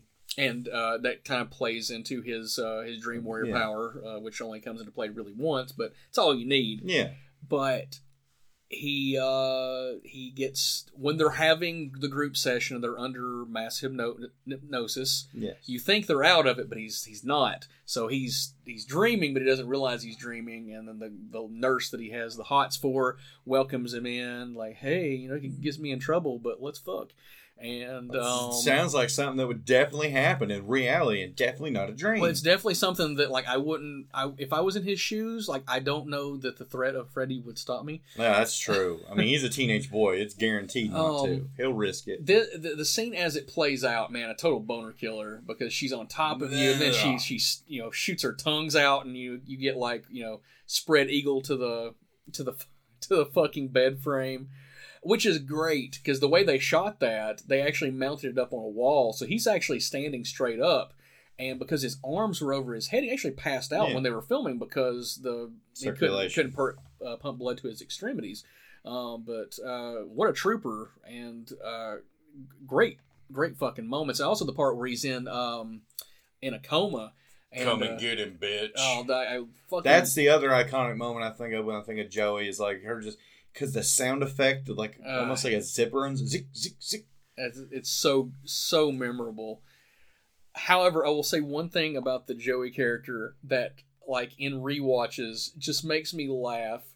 And I don't know if the implication is that he's supposed to be a part of a gang, but there's the part towards the beginning where he very first sees uh, the nurse, where he has drawn a teardrop on his Oh. fucking cheek, and I don't. I, I'm assuming that's like at least inspired by gangs of the time. It was like a prison thing where you get a tat. I think it Teardrop might have just been him goofing around because he's a debate club dude. Dude, I don't know, but it is cringy. It is It is bad. super, super cringy, and his friends should have given him so much shit about that. I mean, what's he gonna do? Talk back about it? Exactly. So his uh, Dream Warrior ability is that he finally gets to use his voice, and uh, the, the wonderful scene of mirrors that we talked about, and uh, he, He saves all the everyone. mirrors. By screaming like a bitch. But the thing he does scream like a bitch. The thing about that though is, uh, it's like it's over. Like, are you fucking serious? Like, Oh, do, do- yeah, do, I you really? Do, dead. do you really think that's what it took? That's the that of all the things you brought up, up in flaws. That's the only my only major flaw of the movie. It's, That's where I get like you dumb fucks. it's, it's, it's such a dumb thing, and then that goes straight into um, a, a th- ethereal angel John Saxon coming okay, down. baby. I passed on. Oh, um, it's a little schmaltzy, but I do I do like Rodney Eastman. He's he's one of the more memorable characters, and he gets a bigger role in part four, but they dispense with him. Also gets Um, those titties in part. He's he's the one that gets all the titties. He loves titties, man. I love them. Um, we talked about this a little bit in our Nightmare Four episode, but specifically with Kincaid and Joey being the they're the survivors, and and Kristen, do you think they should have survived at least until the end of part four? No, you either kill, either don't have him in the movie or kill him off immediately. That was a smart move to kill. Because again, this is It about does raise him the getting stakes. fresh meat. Did- He's now all kids are his. Did they have to both die? Could you? They, did, they could have said they could have spared one, but I think I no no no no because that would still trap him and only the the night the Elm Street kids. With Kristen giving the power away while they're still in Elm Street, it's a neater. God package. damn your logic! I, I want. know. I like These them. are movies I've thought about for years. I want them to survive. I like them Um, too. In the role of Max, we have uh, Laurence Fishburne or Larry Fishburne as he's um uh, uh Not a lot of scenes, but he's great in every he, fucking he one is, of them. He is great. Uh, there's a there's a part where it's him pushing a cart down the uh down the aisle Yeah. like the halls or whatever, and he's got his radio on, and they give you a little piece of information. It's just a like a news report, and they're talking about all the unexplained Suicides. suicides going on. I thought that was kind of smart. And being that uh, film is a visual medium, you, you sometimes writers can make the mistake of just having characters just Don't say say things. things. And it's sometimes nice to just do something that's matter of fact. And That's a weird way of it's they they call it you should show not tell, but in that scene they're telling but still using the principle of show exactly, not tell. exactly. It is a multi-layered uh way of doing things. Great idea. Um, in the role of uh, Dr. Elizabeth Sims, we have Priscilla Pointer. That Um, bitch. She's a well sought out character actress. Uh, so many things. Uh, she was also in a little movie you may have heard of called The Twilight Zone with uh, Dan Aykroyd, who's in Ghostbusters. You just got busted again. Um, should her character have been killed? Now I know that, that Freddy usually goes strictly for for teenagers, but she's such a she in a lot of ways bit- she's the she's the other villain of the movie. Here, here's why I'm going to say no because there is this scene where she's talking to Gordon. She's like, "You're going to end up fired for this." She does, in her own weird, fucked up, you know, conservative way, care about those kids. I agree. And at that moment shows it. And again, I don't like Freddy coming, uh, killing the All dad right. works. Hear, hear, hear me out. Okay. Hear me out. This is the way you do it.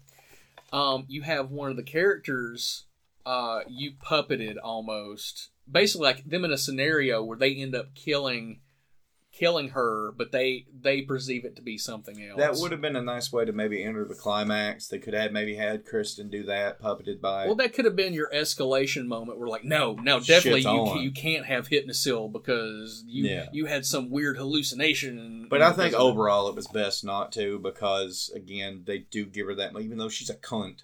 Sorry to use that word. I see. I see you next Tuesday. Um, like she does care about the kids. It's not just selfish gain or anything. our final uh, side character uh, is the mother of Kristen, Elaine Parker, played by Brooke Bundy, who has uh, one of the more iconic scenes of the movie. Where's, I said, "Where's the bourbon, bourbon?"